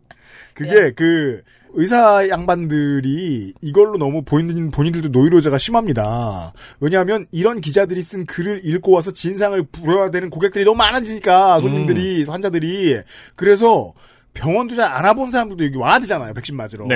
그러니까 처방전이라도 써주는 겁니다 이건 마음에 어. 안정을 주는 행위예요 어. 그리고 혹시 그 해열제 처방해준 게 타이레놀이 아닌데 잘못 쓴 걸 수도 있겠다. 그럴 가능성도 있습니다. 네. 자기가 아는 해열제는 타이레놀이니까. 그러니까 뭔가 근데 그저 팝- 팝뉴스 기자인데요. 아, 그 지금 지금 와서? 다음 보시죠. 실험실에 들어가는 생쥐의 심정을 안고 주사실로 향했다. 진짜 갑자기 제가 저 아니 씨 저도 TMI 있어요. 아니 누가 보면 가스실 들어간 사람 알겠어. 8살 때 그 소아과에 처음 가서 저 주사 맞을 때 새로 아파트가 들어선 다른 동네로 이사를 가라고 저주를 냈대요 병원에 원장님한테 왜냐하면 실험실에 들어가는 생쥐의 심정이니까 네. 이건 금쪽이의 반응이에요 금쪽아 주사가 왜 이렇게 무섭소 무서웠어 이 일지연 질문이 나와야 지금 자연스러운 아, 진짜 흐름이 골 때린다. 안 그 보시죠 이제 이제 드디어 접종을 하는데 네. 네. 백신 맞아보신 분 몇 초 정도 걸렸을까요? 나는 너무 금방 맞아서. 2초? 그냥 맞는 거지 뭐. 한 어, 그죠 2초 누가 세요, 그거를? 2초에서 3초 정도죠. 네. 예. 그거를 0.5초 단위로 기사를 문장을 썼어요. 아, 이제, 이제 제발 빨리 맞았으면 좋겠다. 저도 20대 때는 무라카미 하루키의 소설을 참 좋아했죠. 아, 백신을 맞고 사정했다? 아. 그거 아니더라도, 그 되게, 대체 얼마나 짧은 얘기 이렇게 길게 해놓은 거야, 이런. 그 슬램덩크 보면서 5분 동안 한 권 지나가고 이런 아, 그렇죠, 것처럼. 그렇죠. 네. 어, 그런 느낌의 문장이에요. 슬램덩크 붉은 매네, 아. 맛. 붉은 매, 네. 붉은 매. 0.05초. 0.1초 지나는데 한 거 어. 끝난 거. 그럼 원장님이 지금 백신 방금 맞았는데 너는 이미 죽어있다. 그렇죠. 아, 북도 이건 아니죠. 아무튼 다음 보시죠. 주사실에서는 간호사가 백신병에 주사기를 꽂아 백신을 담고 있었다. 이것까지 알아야 되냐고. 잠깐만, 잠깐만. 여기서부터 시작이야? 네. 지금 지- 아, 진짜 너무하네. 아 여기서부터 시작하는 건 아니지. 야, 이거는 그 시, 저, 저 시청률 많이 나오는 일일 드라마가 분량 늘릴 때 수법이잖아요. 너무한다 진짜. 백신을 담고 있는 데서부터 시작한다. 야 너무하네. 다음 보죠. 저것이 최소 잔량 주사기였다. 여기에 괄호 열고 LSD는 왜 쓴 거야? 아니, 이거, 이것도 LDS예요. LDS야. 그러니까. LSD는 마약, 마약이고. MR이 LDS라고 해야지. 이러니까 마약 같잖아. LDS인데 LSD로 써가지고 마약을 아니, 맞았어요, 지금. 아니 주사기만 보고 LSD를 떠오르면 이, 떠올리면 이건 나쁜 거죠. 너 중독이야 임마. 주사기를 그렇게 구분할 수 있는 사람이 몇이나 될까?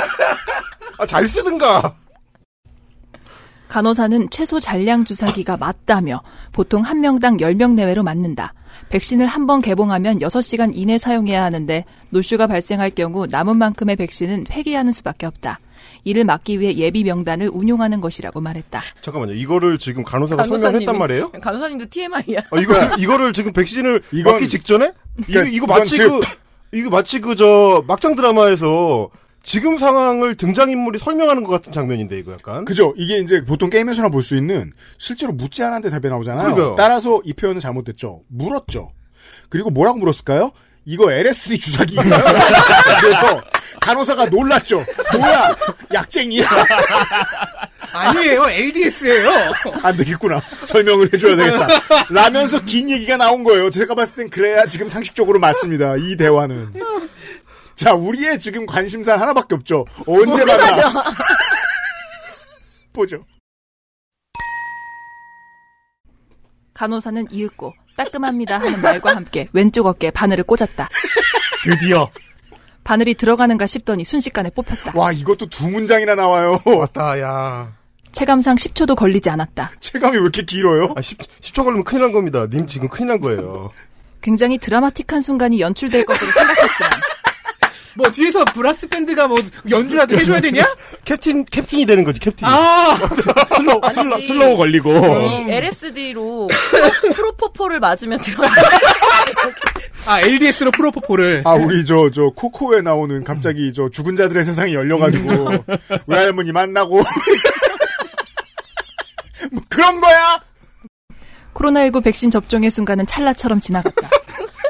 코로나19로 인해 고생했던 순간들을 떠올리기조차도 너무나 짧은 시간이었다. 어, 그러니까 백신 맞으면서 주마진까지 떠오르려는 계획을 갖고 있었는데 아니 그리고 코로나19로 고생을 했다고요?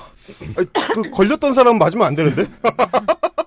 근데 이 정도면 이 정도 마음가짐이면 이건 연기자인데. 자, 다음 챕터입니다. 38.4도까지 치솟은 고열, 한켠에 남은 불안감. 시즌 2입니다. 아, 아직 안 끝났어? 어, 되게 길어요. 더 보시죠. 접종을 마친 뒤 약국에서 처방약을 받아들고 즉각 집으로 귀가했다. 처음에는 일상생활에 큰 지장이 없었다. 주사를 맞은 왼쪽 어깨가 살짝 아프기는 했지만 업무를 하는 데는 지장이 없었다. 증상은 이날 기사 마감을 마친 8시쯤부터 서서히 나타나기 시작했다. 마치 술 마신 다음 날처럼 머리가 띵하고 몸이 무거워졌다. 약을 먹어야 할까? 약을 언제부터 먹어야 하는지를 찾아봤다. 대한의사협회가 3월 발표한 대국민 권고에 따르면 코로나19 예방접종 시 증상이 심하지 않다면 해열제를 먹지 않는 것이 좋다고 했다. 항체 형성에 악영향을 줄 수 있다는 것. 하지만 몸이 점점 힘들어져 견디기가 버거웠다. 머리는 점점 더 아파왔고 으슬으슬 떨리는 오한이 느껴졌다. 이런 일일수록 업데이트된 지식이 중요한데 5월만 돼도 그냥 집에 가는 길에 해열제 하나 먹어라라고 권고를 많이 하던 것으로 제가 기억을 네, 합니다. 항체 형성에 아무런 아, 저도 문제 먹었어요. 영향이 없다고 얘기를 네. 했었죠. 아. 아. 그러니까요. 의사랑 간호사한테 이걸 물어봤어야죠. 주마등 스쳐 지나갈 준비를 하고 있는 게 아니라. 아니 의사는 뭐 먹으라고 처방을 해줬어. 그런데 그걸 까먹었다는 거예요? 아니 그리고 지금 이 잘못된 정보가 어디서 나왔는지를 여러분도 보셔야 됩니다. 대한의사협회입니다. 아하. 대한의사협회에서 잘못된 정보를 권고를 해주는 바람에 에, 우리 맞다, 팜뉴스- 의협이지. 예. 최대집. 그래서 우리 팜뉴스 기자님도 잘못된 정보로 헷갈렸던 경험이 일단 있다. 이 빰뉴스라는 매체에 대한 신뢰도는 지금 제로에 가까워지고 있어요. 저희들이. 자, 의사인 친구에게 복용을 어떻게 할지 물었다. 의사 먹으면 돼. 물하고 약하고 먹으면 되는데. 그는 서울 소재 대학병원 소속 내과 전문의로 이미 아스트라제네카 백신을 접종받았다. 근데 뭐 이렇게 불안했어요? 그러니까 이미 백신을 접종한 의사 친구가 있는데도 아, 안 믿었나 봐요. 예. 친구는 해열제 있으면 바로 먹어라 라며 나는 원래 약을 장- 잘 먹는 편이 아니라 버텼는데 다음날 힘들어 죽을 뻔했다. 몸에서 반응이 온다면 바로 약 먹고 쉬어라 라고 조언했다. 친구의 조언에 따라 바로 처방받은 약을 복용했다. 이게 놀라운 게 친구는 백신을 접종한 내과 의사고 본인은 의학 전문 기자예요. 그런 사람들에게서 나오는 대화치고는 그러니까요. 너무한다 진짜. 너무 금쪽 같은 진짜 이게 끼리끼리 모인다는 거구나. 아니 왜 약을 안 먹고 버티죠? 먹어야 되는데? 다음 보죠. 약을 복용하고 얼마간 시간이 지나자 몸이 진정되는 느낌을 받았다. 그게 해열제라는 겁니다. 어. 약효라고 하죠. 혹은 LSD요. 한 방 맞고 그냥 이틀 탁푹 자면 좋은데. 그죠? 두통도 줄어들었고 오한도 더는 느껴지지 않았다. 아내도 얼마 뒤 이거 집에 도착했다. 두- 이거 죽어가는 것 같지 않아요? 그러니까요. 아내도 얼마 뒤 집에 도착했다. 이거 유언을 시작하기 전에 네. 얘기하죠. 예. 아내에게 집안일을 부탁한 뒤 잠을 청했다. 그 집안일 뭐 통장 정리 그리고 나 숨겨놓은 뭐 이런 거. 아 그건 약간 러시아 소설인데 느낌이. 아, 쓸 필요 없는 부츠는 옆집에 누구에게 그러니까, 갖다 주라고 말할까. 말까요? 이름 되게 긴 거 부르면서 막 걔한테 얘기하라고. 그러니까. 원래 그 작년인가 유행했던 그 얘기 있었잖아요. 러시아 소설의 주된 내용은 죽겠다라고. 지금 백신 맞고 와서 해열제 먹고 자는 건데 지금 그 얘기야. 근데 도스토옙스키예요. 얘기를 이렇게 대서사시가 나. 내일에는 더 이상 네. 부작용이 나오지 않기를 바랄 뿐이었다. 아, 내일도 있구나. 기자- 내일도 있어? 기자의 기대는 다음날 오전까지 이어졌다. 그렇잖아요. 저 문장은 내일도 있다는 예고야. 아침에는 머리가 그다지 아프지 않았고 오한도 느껴지지 않았다. 다만 접종 부위가 어제보다 근육통이 심하게 느껴졌다. 기자는 몸 상태를 조금 더 지켜본 뒤 기사를 작성하기로 했다. 독자에게 접종 이후 몸 상태를 제대로 전달해야 하는 까닭이었다.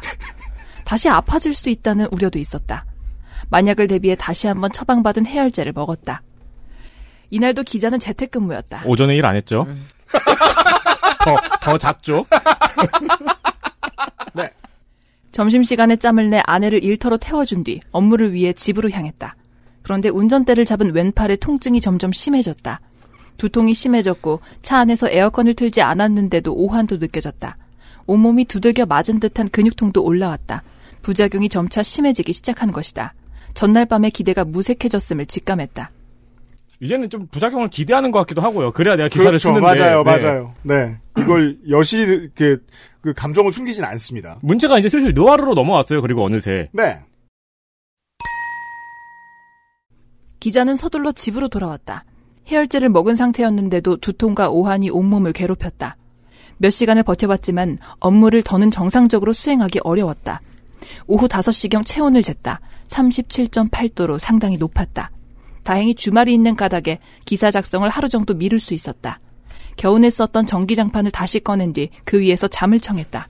보통 영화에서는 이 다음 장면에 이제 웬 동양인 노인이 이렇게 옆에 있고 막 3일을 내리 잠들었었다네 이러면서 이렇게 야, 약초 받고 있고 그렇죠. 하지만 자고 일어난 뒤에도 몸은 여전히 좋지 않았다. 체온은 오후 8시경 38.4도를 기록했다. 몸이 아프지 않은 것이 이상한 고열, 해열제를 먹었다는 사실이 무색해졌다. 일각에서는 하루 이틀 지나면 가라앉는다는 말도 있었지만 어? 그래, 몸- 게다가 하루 이틀 아직 안 지났고요. 네. 그것도 못 참고. 본격적으로 부작용이 나타나는 전초 증상이 아닐까 하는 불안감을 감출 수 없었다. 전 다음 문장이 아주 마음에 들어요. 해열제를 또 복용해야만 했다. 아, 이거는 킥이 있네, 킥. 예. 아, 킥이 있네. 해열제를 복용해야만 했다라고 말할 물건인가. 그러니까 마약성 마약 같죠? 예. 아니 제가 이분하고 같은 시기에 이분은 10일에 5월 10일에 맞으셨고 저는 5월 12일에 맞았고요. 증세도 되게 비슷해요. 음. 네. 몇 시간 동안은 별 문제가 없다가 저도 오후 한 8시경부터 어 이렇게 뭐 오한 오고 열이 오르기 시작했거든요. 음. 그리고 저는 이분보다 더 조금 더 오- 열이 오- 많이 올라갔었는데 39도를 조금 넘는 수준까지 올라갔었는데 네. 이렇게까지 엄살을 떨 일인가. 아, 그리고 말씀드리지만 병원에서 그 해열제 타이레놀 먹는 그 주기도 알려줘요. 의사분들이. 예, 네, 4시간 단위로. 맞아, 맞아. 음, 안 맞아요, 들었네. 맞아요. 아니 근데 그 가훈 같은 게 있나 봐요. 해열제 웬만해서 먹지 말라는. 그러니까요. 그러니까 예. 그걸 편의점에서 팔 때는 먹어도 되기 때문에 파는 걸 거 아니야. 그러니까 복용해야만 했다. 그러니까 사실상 아, 아버지- 아버지의 유지를 제약업 전문 언론사에서 가장 싫어할 만한 네. 직원이죠. 약을 절대 안 먹는. 아, 그러고 보니까 그러네요. 아니 그 약 잘 안 음. 먹으려고 하는 건 옛날 할머니들이 그러신 그 경향이 있지만 이 제약 전문 그- 이 그러니까 언론사에 있는 말입니다. 분이, 예. 다음 보시죠. 기자의 증상은 거의 하루가 지나갈 때쯤 점차 잦아들기 시작했다. 하루도 안 갔어요. 밤 11시경 일어나 체온을 재자 36.7도가 나왔다. 아, 이거 저기 기사에 원래 사진이 있었거든요. 그러니까 자기 집에서 체온계 낸 음. 그 체온계 온도 사진도 올리고 그랬었어요. 아, 예. 인증? 음. 증상이 더는 심해지지 않는다는 사실에 비로소 안도의 한숨을 내쉬었다. 음. 지친 몸과 마음을 안고 다시 한번 잠을 청했다. 다음 날이 왔다. 다음 날 또 왔어요. 어, 오, 안 끝나네요. 아니 이게 닥추 3일. 정말로 확인된 걸로 따지면 1억 분의 1에 가까운 확률을 가지고 지금 저 리볼버로 러시안 룰렛 하는 것처럼 말하고 있다는 게 이게 어떻게 왜곡이 아닙니까? 아, 문체로 왜곡이죠. 예. 아니 그리고 저는 이틀 아팠어요. 자기는 하루 아파놓고 지금 아 정말. 다행히 그 이후 기사를 작성하는 시점까지 별다른 증상이 없었다. 하지만 여전히 불안감은 감출 수 없다. 혈전증이나 신경마비 등 일부 심각한 부작용은 백신 접종 이후 짧게는 수일에서 길게는 수주 뒤에 발생한다. 어, 위에, 위에 건너뛰신 어. 것 같은데. 예. 다음 날이 왔다. 예. 아, 어, 죄송해요. 너무 길어서. 네. 짜증, 짜증나서. 이렇게 지루한 원고 오랜만이에요. 저도 모르게. 다음 날이 왔다. 다행히도 별다른 증상이 나타나지는 않았다. 다만 백신을 접종받았던 왼쪽 어깨는 여전히 욱신거렸다. 하지만 불안감은 지울 수 없었다. 아니나 다를까 정오가 지나서 몸이 조금 무거워짐이 느껴졌다. 체온을 잰 결과는 37.4도였다. 발열 상태는 아니지만 정상으로 보기에는 다소 높은 수치다. 자라보고 놀란 가슴, 소뚜껑 보고 놀란다고 했던가. 어, 진부해. 전날의 고생을 다시 겪고 싶지 않았기에 서둘러 해열제를 복용했다. 아, 자라보고 놀란 것은 소뚜껑 보고 놀란다. 미묘하게 안 어울려. 그리고 이제 돌이켜 보면은 백신 잘 맞고 별일 없었어요. 지금까지. 그렇죠. 그렇게 요약할 수 있어요. 부인까지 이렇게 데려다 주고 네. 운전해서 심지어 네. 다행히 그 이후 기사를 작성하는 시점까지 별다른 증상이 없었다. 하지만 여전히 불안감은 감출 수 없다. 혈전증이나 신경마비 등 일부 심각한 부작용은 백신 접종 이후 짧게는 수일에서 길게는 수주 뒤에 발생한다. 이분은 좀 이렇게 그 불안 장애가 크신 것 같아요. 오히려 그 의심해야죠. 예, 예. 네. 기자에게 더 이상 부작용이 없으리라 장담하기엔 너무나 이른 시점이었다.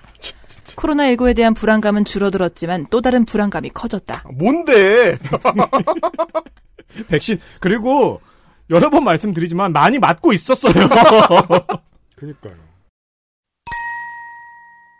백신 접종 전후 1년의 과정을 거치면서 기자가 느꼈던 감정은 확실과 불확실 사이 그 어딘가에 있었다. 백신을 맞았고 코로나19로부터 자유로워지는 그날이 가까워졌다는 점은 확실했다. 하지만 발열 오한 등 부작용을 겪으면서 백신의 안전성에 대한 불확실은 물음표로 남았다. 일반적인 증상이잖아요. 잘 진짜로. 맞았고 일반적인 증상밖에 없죠. 네. 그리고 본인이 겪은 증상은 독감 백신 증상이랑 아무 차이가 없다는 거. 그렇죠. 이게 이제 정말 곧 그 배우게 되는 게 제가 그런 얘기 많이 하잖아요. 그 뉴스는 중독이 있다. 음. 시사 콘텐츠는 중독이 있다. 세상이 다 뭔가 지옥인 것처럼 느껴질 때는 뉴스를 끊어야 된다. 그러니까 뉴스만 안 보면 아무렇지도 않은 세상인 경우가 너무 많기 때문에. 그러니까 지금 되게 좋은 일상이에요. 잠도 잘 잤고 아내도 데려다 줬고. 그렇죠. 백신도 맞았고. 쉬었고 같은 시기에 똑같은 걸 맞았던 사람 입장에서 봤을 때는 이분은 저보다 어 열이나 이런 거를 절반밖에 안 겪고 네. 이 고열의 정도도 저보다 덜했고 어떻게 보면 일상을 저보다 더 편안하게 백신을 맞으면서 지내신 분인데 내가 봤을 때는 너무 엄살 떨는데 그, 네, 그래서, 문투만 보면 제가 아까 무라카미 하루키 잘못 얘기한 것 같아요. 알렉산드르 솔제니친, 이반 데니소비치의 하루입니다. 아, 그러네요. 그러니까 극사실주의라니까. 강제 수용소에서의 하루. 네. 어. 다음 보시죠. 증상이 가라앉았다는 점은 다행이지만 언제 또 부작용이 심해질지 모른다는 생각이 기자를 재차 불안하게 만들었다. 불안하지 않은 때는 언제냐? 그러니까 무서워서 숨은 쉬나요, 이거? 이 같은 불안감은 2회차 접종 때도 마찬가지일 것이다. 아, 네. 난샘 맞지. 아, 어둡죠. 한 방에 끝났어야 되는데. 기자의 다음 접종일은 1차 접종일인 6일로부터 11주 뒤인 7월 22일이다. 물론 의료계에서는 2차 접종이 1차보다 부작용 빈도와 강도가 현저히 낮아진다고는 말한다. 하지만 앞서 말했듯 나에게 발생하면 100%인 것이 부작용이다. 한번 홍역을 치렀던 기자로서는 불안감을 마냥 잊을 수는 없었다. 운전은 어떻게 하죠?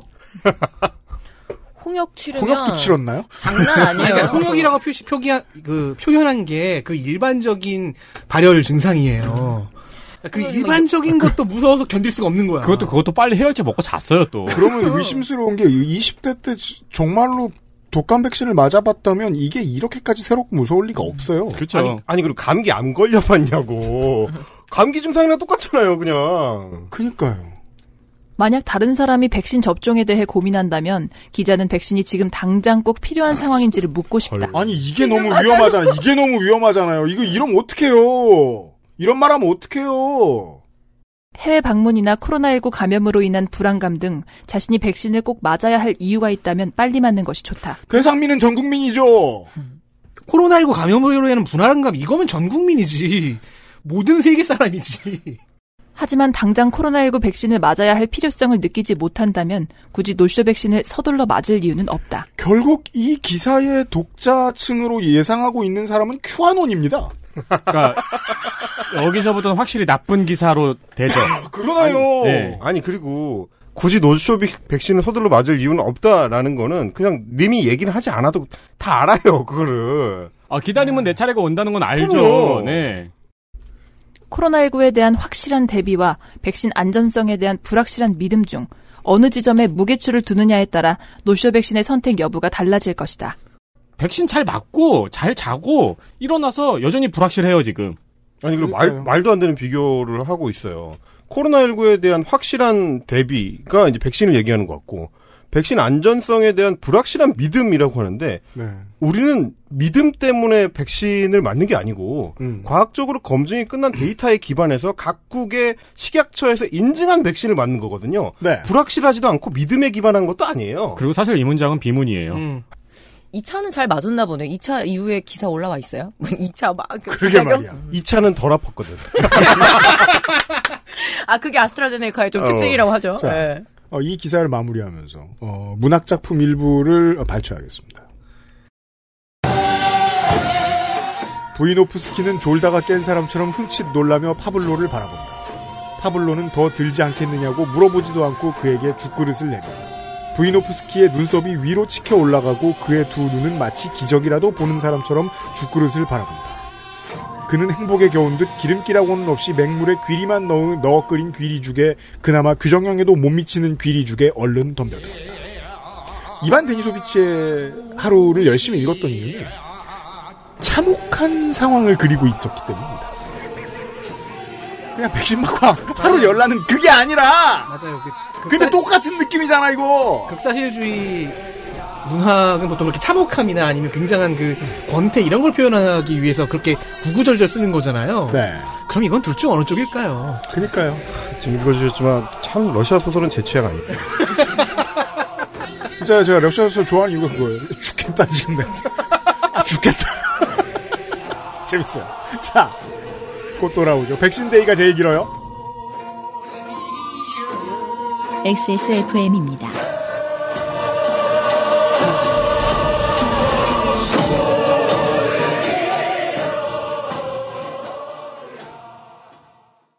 퇴소하는 게 엄청 큰 일일 거라고 생각했거든요. 근데 너무 아무렇지 않게 집이 바뀌어 있더라고요. 제가 무슨 생각이 들었냐면, 어, 그러면 나는 이제 내 스스로 나를 찾아야 되는구나. 내가 할 수 있는 일 찾아야 되는구나. 만 18세가 되면 보육원을 나와 자립 정착금 500만 원으로 자립해야 합니다. 이렇게 보호가 종료되는 아이들은 한 해 약 2,500명. 이들은 어떻게 살아가고 있을까요? 18 어른의 건강한 자립을 위해 함께 해주세요. 아름다운 재단 18 어른 캠페인. 제주의 신선함에 달콤함을 더하다. 과일 그 이상의 맛. 오감 만족 과일 스낵 푸르넥 감귤 초코. 오랜만에 엄마 보고 왔더니 마음이 짠하더라고. 허리도 많이 굽어지고 주름살은 어찌 그리 많이 들었대. 그래도 전에는 머리숱은 많았었는데 지금은 그마저도 휑한 느낌인 거야. 엄마, 아들이 잘 챙겨드리진 못해서 죄송해요. 이제부턴 그중 하나만이라도 제가 챙겨볼게요. 그, 그거 있잖아요. 그거. 말할 수 없는 고민? 직접 확인해 보세요. 데일리 라이트 맥주 효모.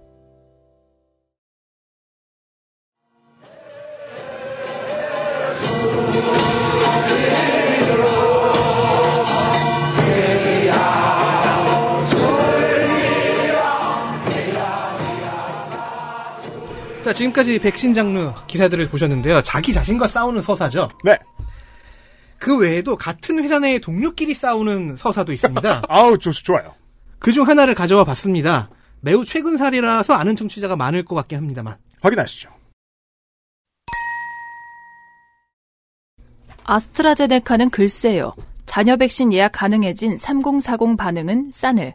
뉴시스 김종민 기자. 2021년 8월 17일 8시 19분.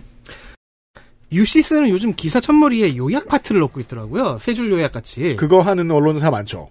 그 부분을 보면 이 기사의 정보값을 거의 다 알 수 있습니다. 보죠. 화이자나 모더나 접종도 고민하는 판에 에이지는 고민 안 해. 에이지 접종 간격 8주. 화이자 모더나 맞아도 2차 접종 시기 비슷.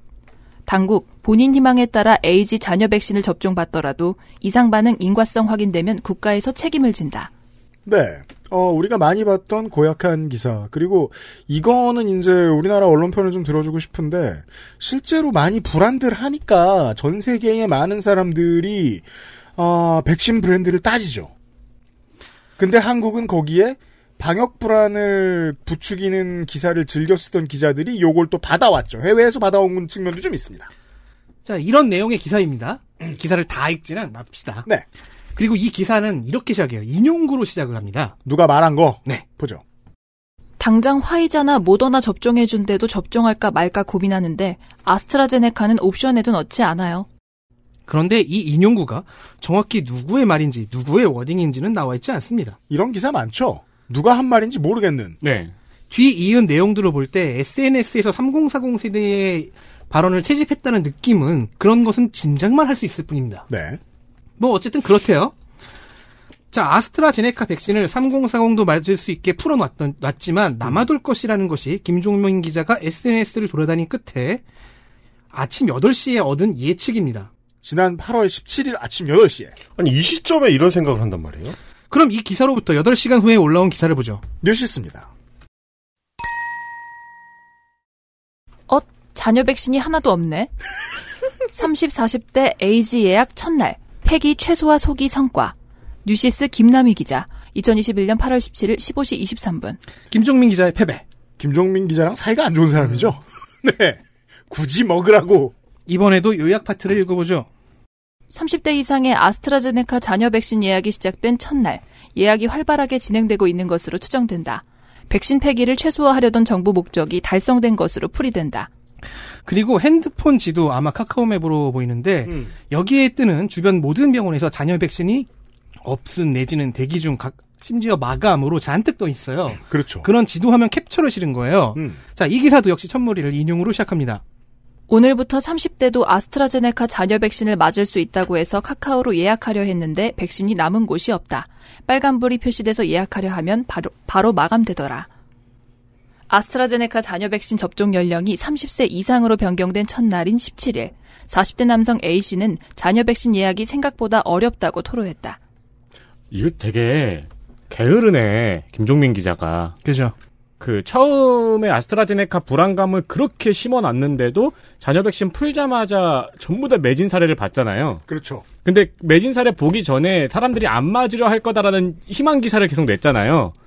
그거를 30대로 확대됐을 때 한 번 더 해보려고 했던 거네요. 제가 지난 10년간 이렇게 간헐적으로 바보 같은 소리 하는 기사들 일관성 있는 주제 하나 알고 있습니다. 안철수가 바뀌었어요. 잊을만 하면 나옵니다, 그 기사. 아니 이 말을 8월 중순에 하는 건 너무하잖아요. 해도 해도. 그리고 다들 넘어갔는데요. 김남희 기자는 누가 말했는지 내세웠습니다. 음. 아 진짜요? 그렇죠. A, 40대 남성 A씨라고 했잖아요. 아 그러네. 아무튼 많은 사람을 내세우는 성의는 있었어요.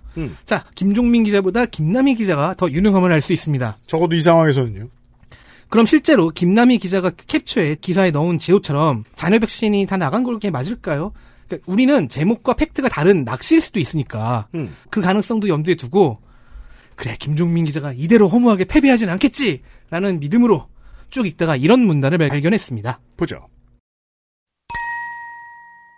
이날 오후 카카오와 네이버에서 아스트라제네카 잔여 백신을 확인한 결과 서울에서 예약 가능한 곳은 눈에 띄지 않았다. 저도 그랬어요. 그 결과가 혼자 못 맞고 지금 네. 앉아 있는 거. 저는 계속 안 본 게 아니에요.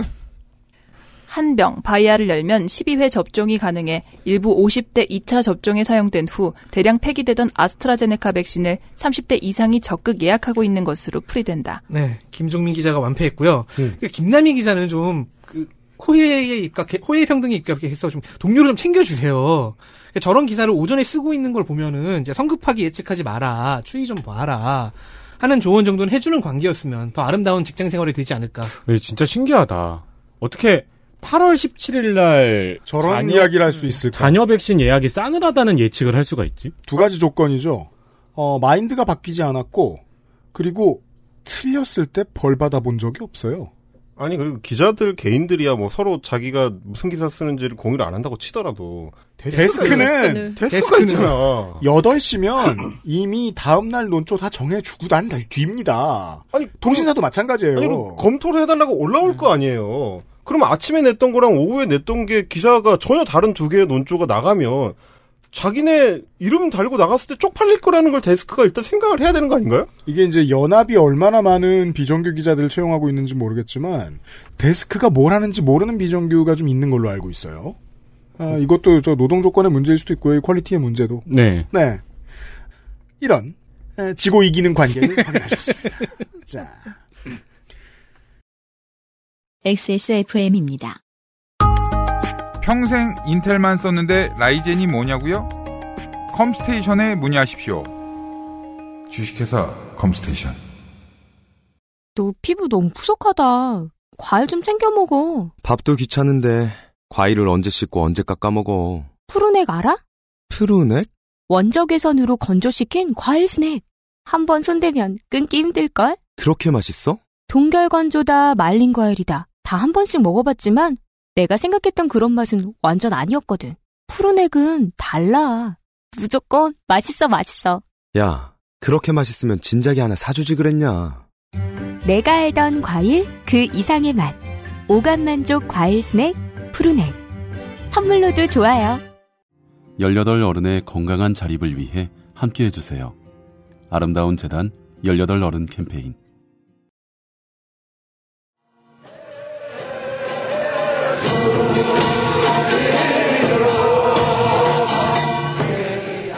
백신 이야기하는 날의 마지막 기사입니다. 1900만 원 모더나 항의 방문에 허은아 호화 관광만 하고 왔나 머니투데이 이창섭 기자 2021년 9월 6일 7시 45분 우리가 지금 시간 순서로 맞게 백신 이야기 기사들을 보고 있는데 그렇다면 가장 최근의 언론이 이번에는 또 문제 삼을 거 없나? 음. 사실상 다 실패했단 말이에요. 그쵸. 예. 이번에 문제 삼은 것은 1,900만 원이었는데 그게 뭔지 봅시다. 허 대변인은 지난 5일 페이스북에 모더나행 항공료만 1,600만 원 들었는데 결국 또 펑크. 라는 제목의 신문 기사를 인용하며 비행기는 비즈니스석에 호텔은 스위트룸이라니 공무원분들 백신 구해오랬더니 호화 관광만 하고 오셨다고 적었다.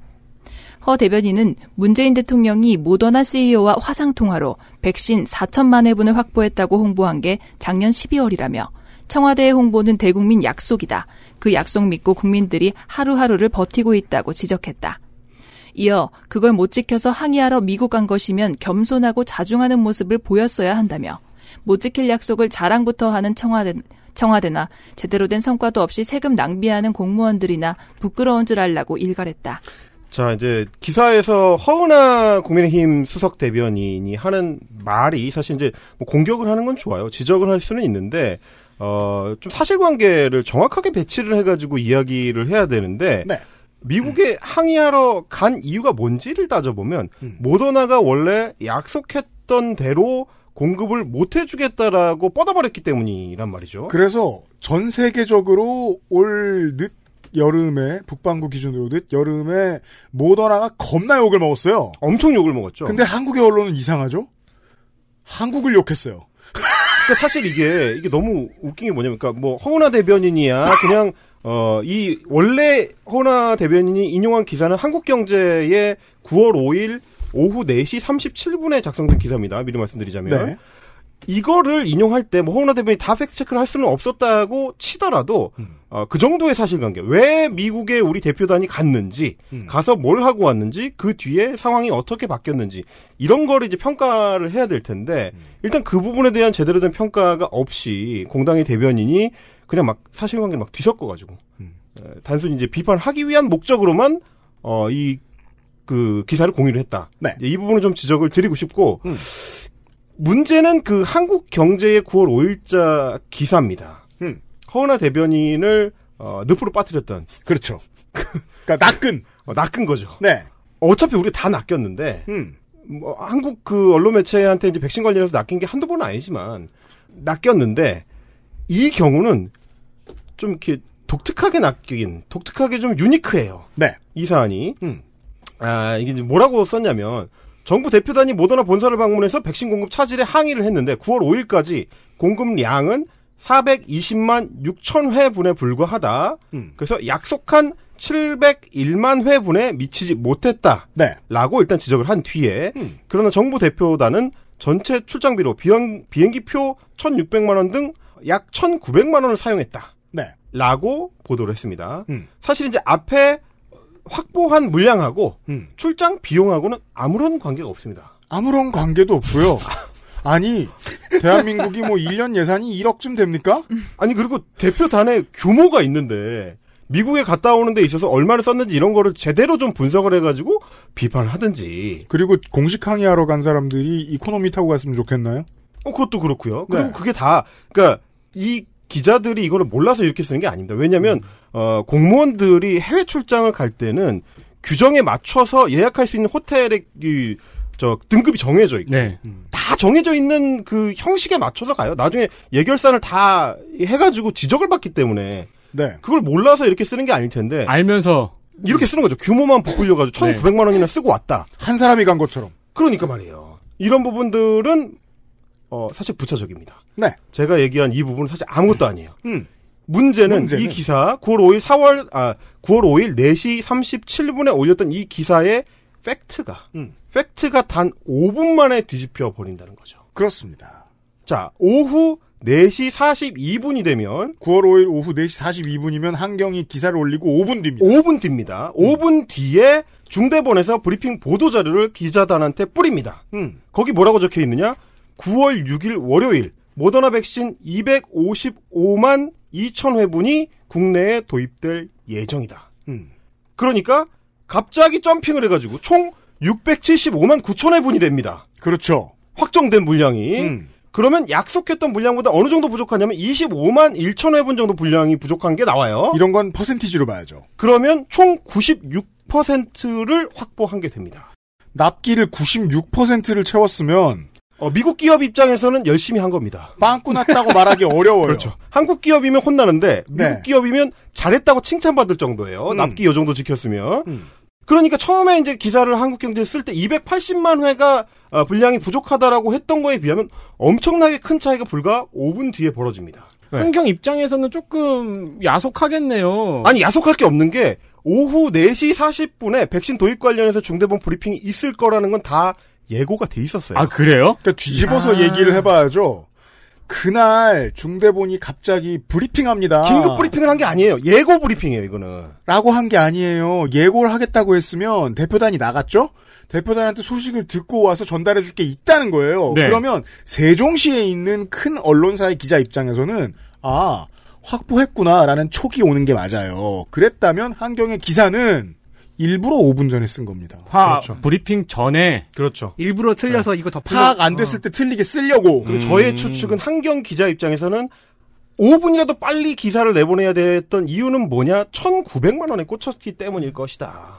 자기가 파악한 것 중에 1,900만 원이 딱 나왔는데 이거 너무 섹시해. 이걸로 어떻게든 스위트룸 이용했다고 때리고 싶으니까 중대본에서 본격적으로 확보 물량이 나오기 전에 때려야지. 근데 그거를 브리핑 이후에 쓰면 가짜 뉴스가 되니까 그렇죠. 브리핑 전에 재빨리 쓰는 거군요. 그렇죠. 근데 어, 허은하 의원이 그거를 인용한 거, 그 기사를 인용한 거는 그날 오후 8시 4분입니다. 어, 그럼 브리핑 이후네요? 브리핑이 4시간 뒤죠. 대표단이 이 몇백만 회분에 국민의 안전이 달린 일을 하러 1900만 원을 쓴 거 가지고 까일 것 같으면 이런 경제지의 기자들이 세종시에서 얻는 금전적 이익을 따로따로 개인별로 나눠서 밝히면 사지가 찢어질 텐데요. 그렇죠. 그리고 그렇게 한번 페이스북에 글을 쓰니까 그 다음 날인 9월 6일에는 머니 오늘 찾아본 것처럼 머니투데이가 받아서 썼네요. 게다가 또 하나의 문제는 그래서 이미 5분 만에 틀렸고 틀렸다는 게 밝혀진 기사를 다음 날에 머니투데이가 다시 인용한 거예요. 머니투데이가 다시 인용했고 국민의힘 그러니까 제1야당의 원내 대변인이 이걸 썼다는 게 문제예요. 그 그러니까 이- 이게 사실 총체적으로 난국이죠. 애초에 한국경제도 5분만 기다렸다가 정확하게 팩트 확인을 하고 기사를 썼어야 되는데 그냥 뿌렸고 그 기사는 아직도 안 고쳐졌습니다. 그런 다음에 그거를 공당의 대변인이 4시간 뒤에 자기 페이스북에 사실관계 확인도 안 해보고 그대로 인용을 하면서 정부 욕을 하는 게시물을 올렸어요.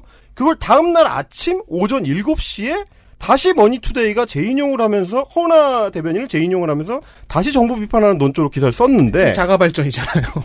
이게 뭐 하는 건지 모르겠는 거예요. 심지어 머니투데이의 그 허은하 대변인 재인용 기사 내부에 제가 아까 인용했던 퍼센테이지 96% 분량을 확보했다는 내용이 들어 있습니다.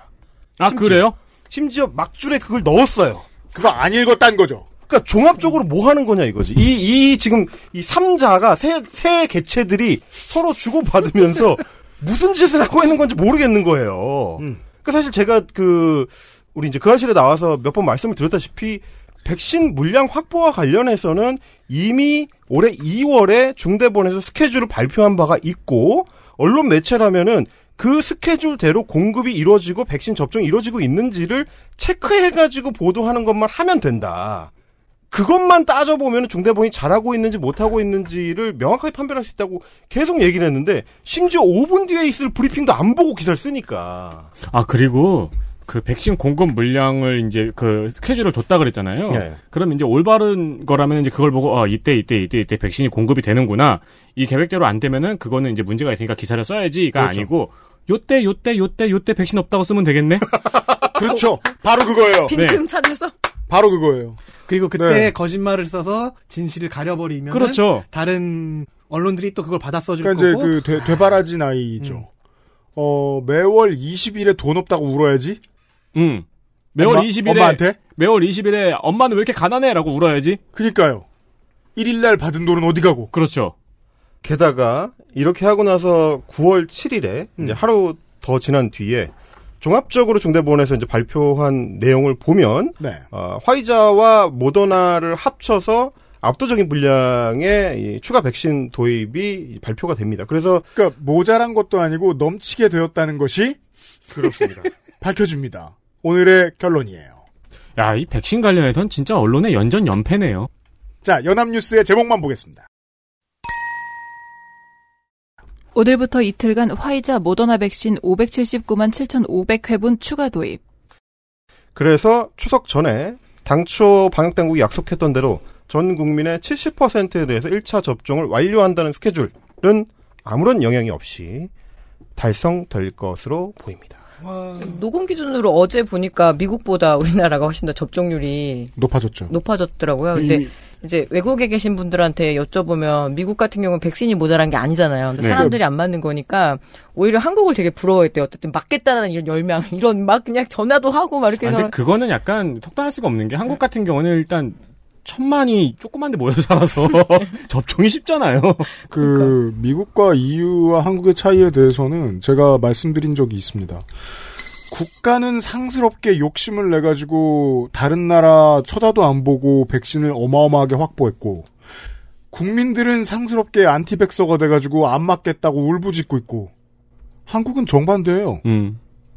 해외 눈치 봐가면서 조금씩 들여왔어요. 그 사이에 국민들이 침착하게 기다렸죠. 그리고 이렇게 미친 듯이 줄 쓸 때 줄 섰고 그래서 자기 기회가 있으면 무조건 다 맞고 있어요 거의 이게 오늘의 이야기를 통해서 가장 많이 증명되는 건요 국민의 수준이 그게 독해력이든 과학에 대한 기초 상식이든 한국에서는 기자들에 비해 너무 높습니다. 그러니까요. 그러니까 절대적으로 이렇게 판단할 수밖에 없는 거죠. 언론이 사회의 해악이 될 수밖에 없어요. 언론이 시민의 지식 수준보다 더 낮은데 그리고 우리나라는 백신 진짜 편하게 맞잖아요. 외국 보면은 좀비 영화처럼 군인 서 있고 펜스 치고 일- 일렬로 줄 서가지고 맞잖아요. 네 그런 거에 비하면 진짜 편하게 맞지 않아요? 그 종이 수첩을 준대요.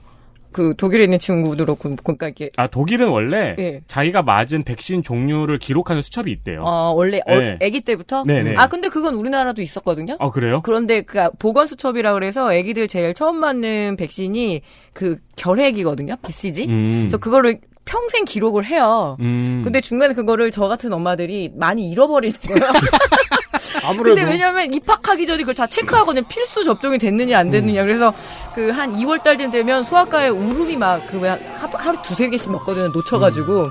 근데 그거를 우리 둘째가 중3인데 얘 어렸을 때 벌써 전산화를 했어요. 그 나라는. 아. 그래서 눌러보면은 보건소든 제가 아니면 일반 내과에 맞든 얘가 맞은 주사가 다 정리가 돼 있어요. 아. 수첩은 잃어버릴 확률 되게 높아요. 그러니까 이 많은 할 말을 하나로 정리할 수밖에 없는 게 잘한 걸 못했다고 말해야 되는 심리적인 기저는 어디에 있을까? 그러니까 우리가 늘 걱정하는 것입니다. 그렇죠. 네. 심지어 더 큰 문제는 백신의 부작용을 전해야 되는데 나는 백신을 맞고 싶어. 자아 분열. 자, 우리가 신청 그래서 입안 데니소비치 하루를 쓰고 그렇죠. 그 우리가 이제 이번 추석 아, 기사 읽기 놀이는 추석 연휴에 한참 앞서서 여유 있게 서비스를 해드리고 있습니다. 아, 미친 소리 하는 친척들 만나실 거 아니에요? 잘 대비하시길 바랍니다. 아, 내일 이 시간에 더 미친 소리로 다시 돌아오도록 하겠습니다. 들어주셔서 감사합니다. XSFM입니다.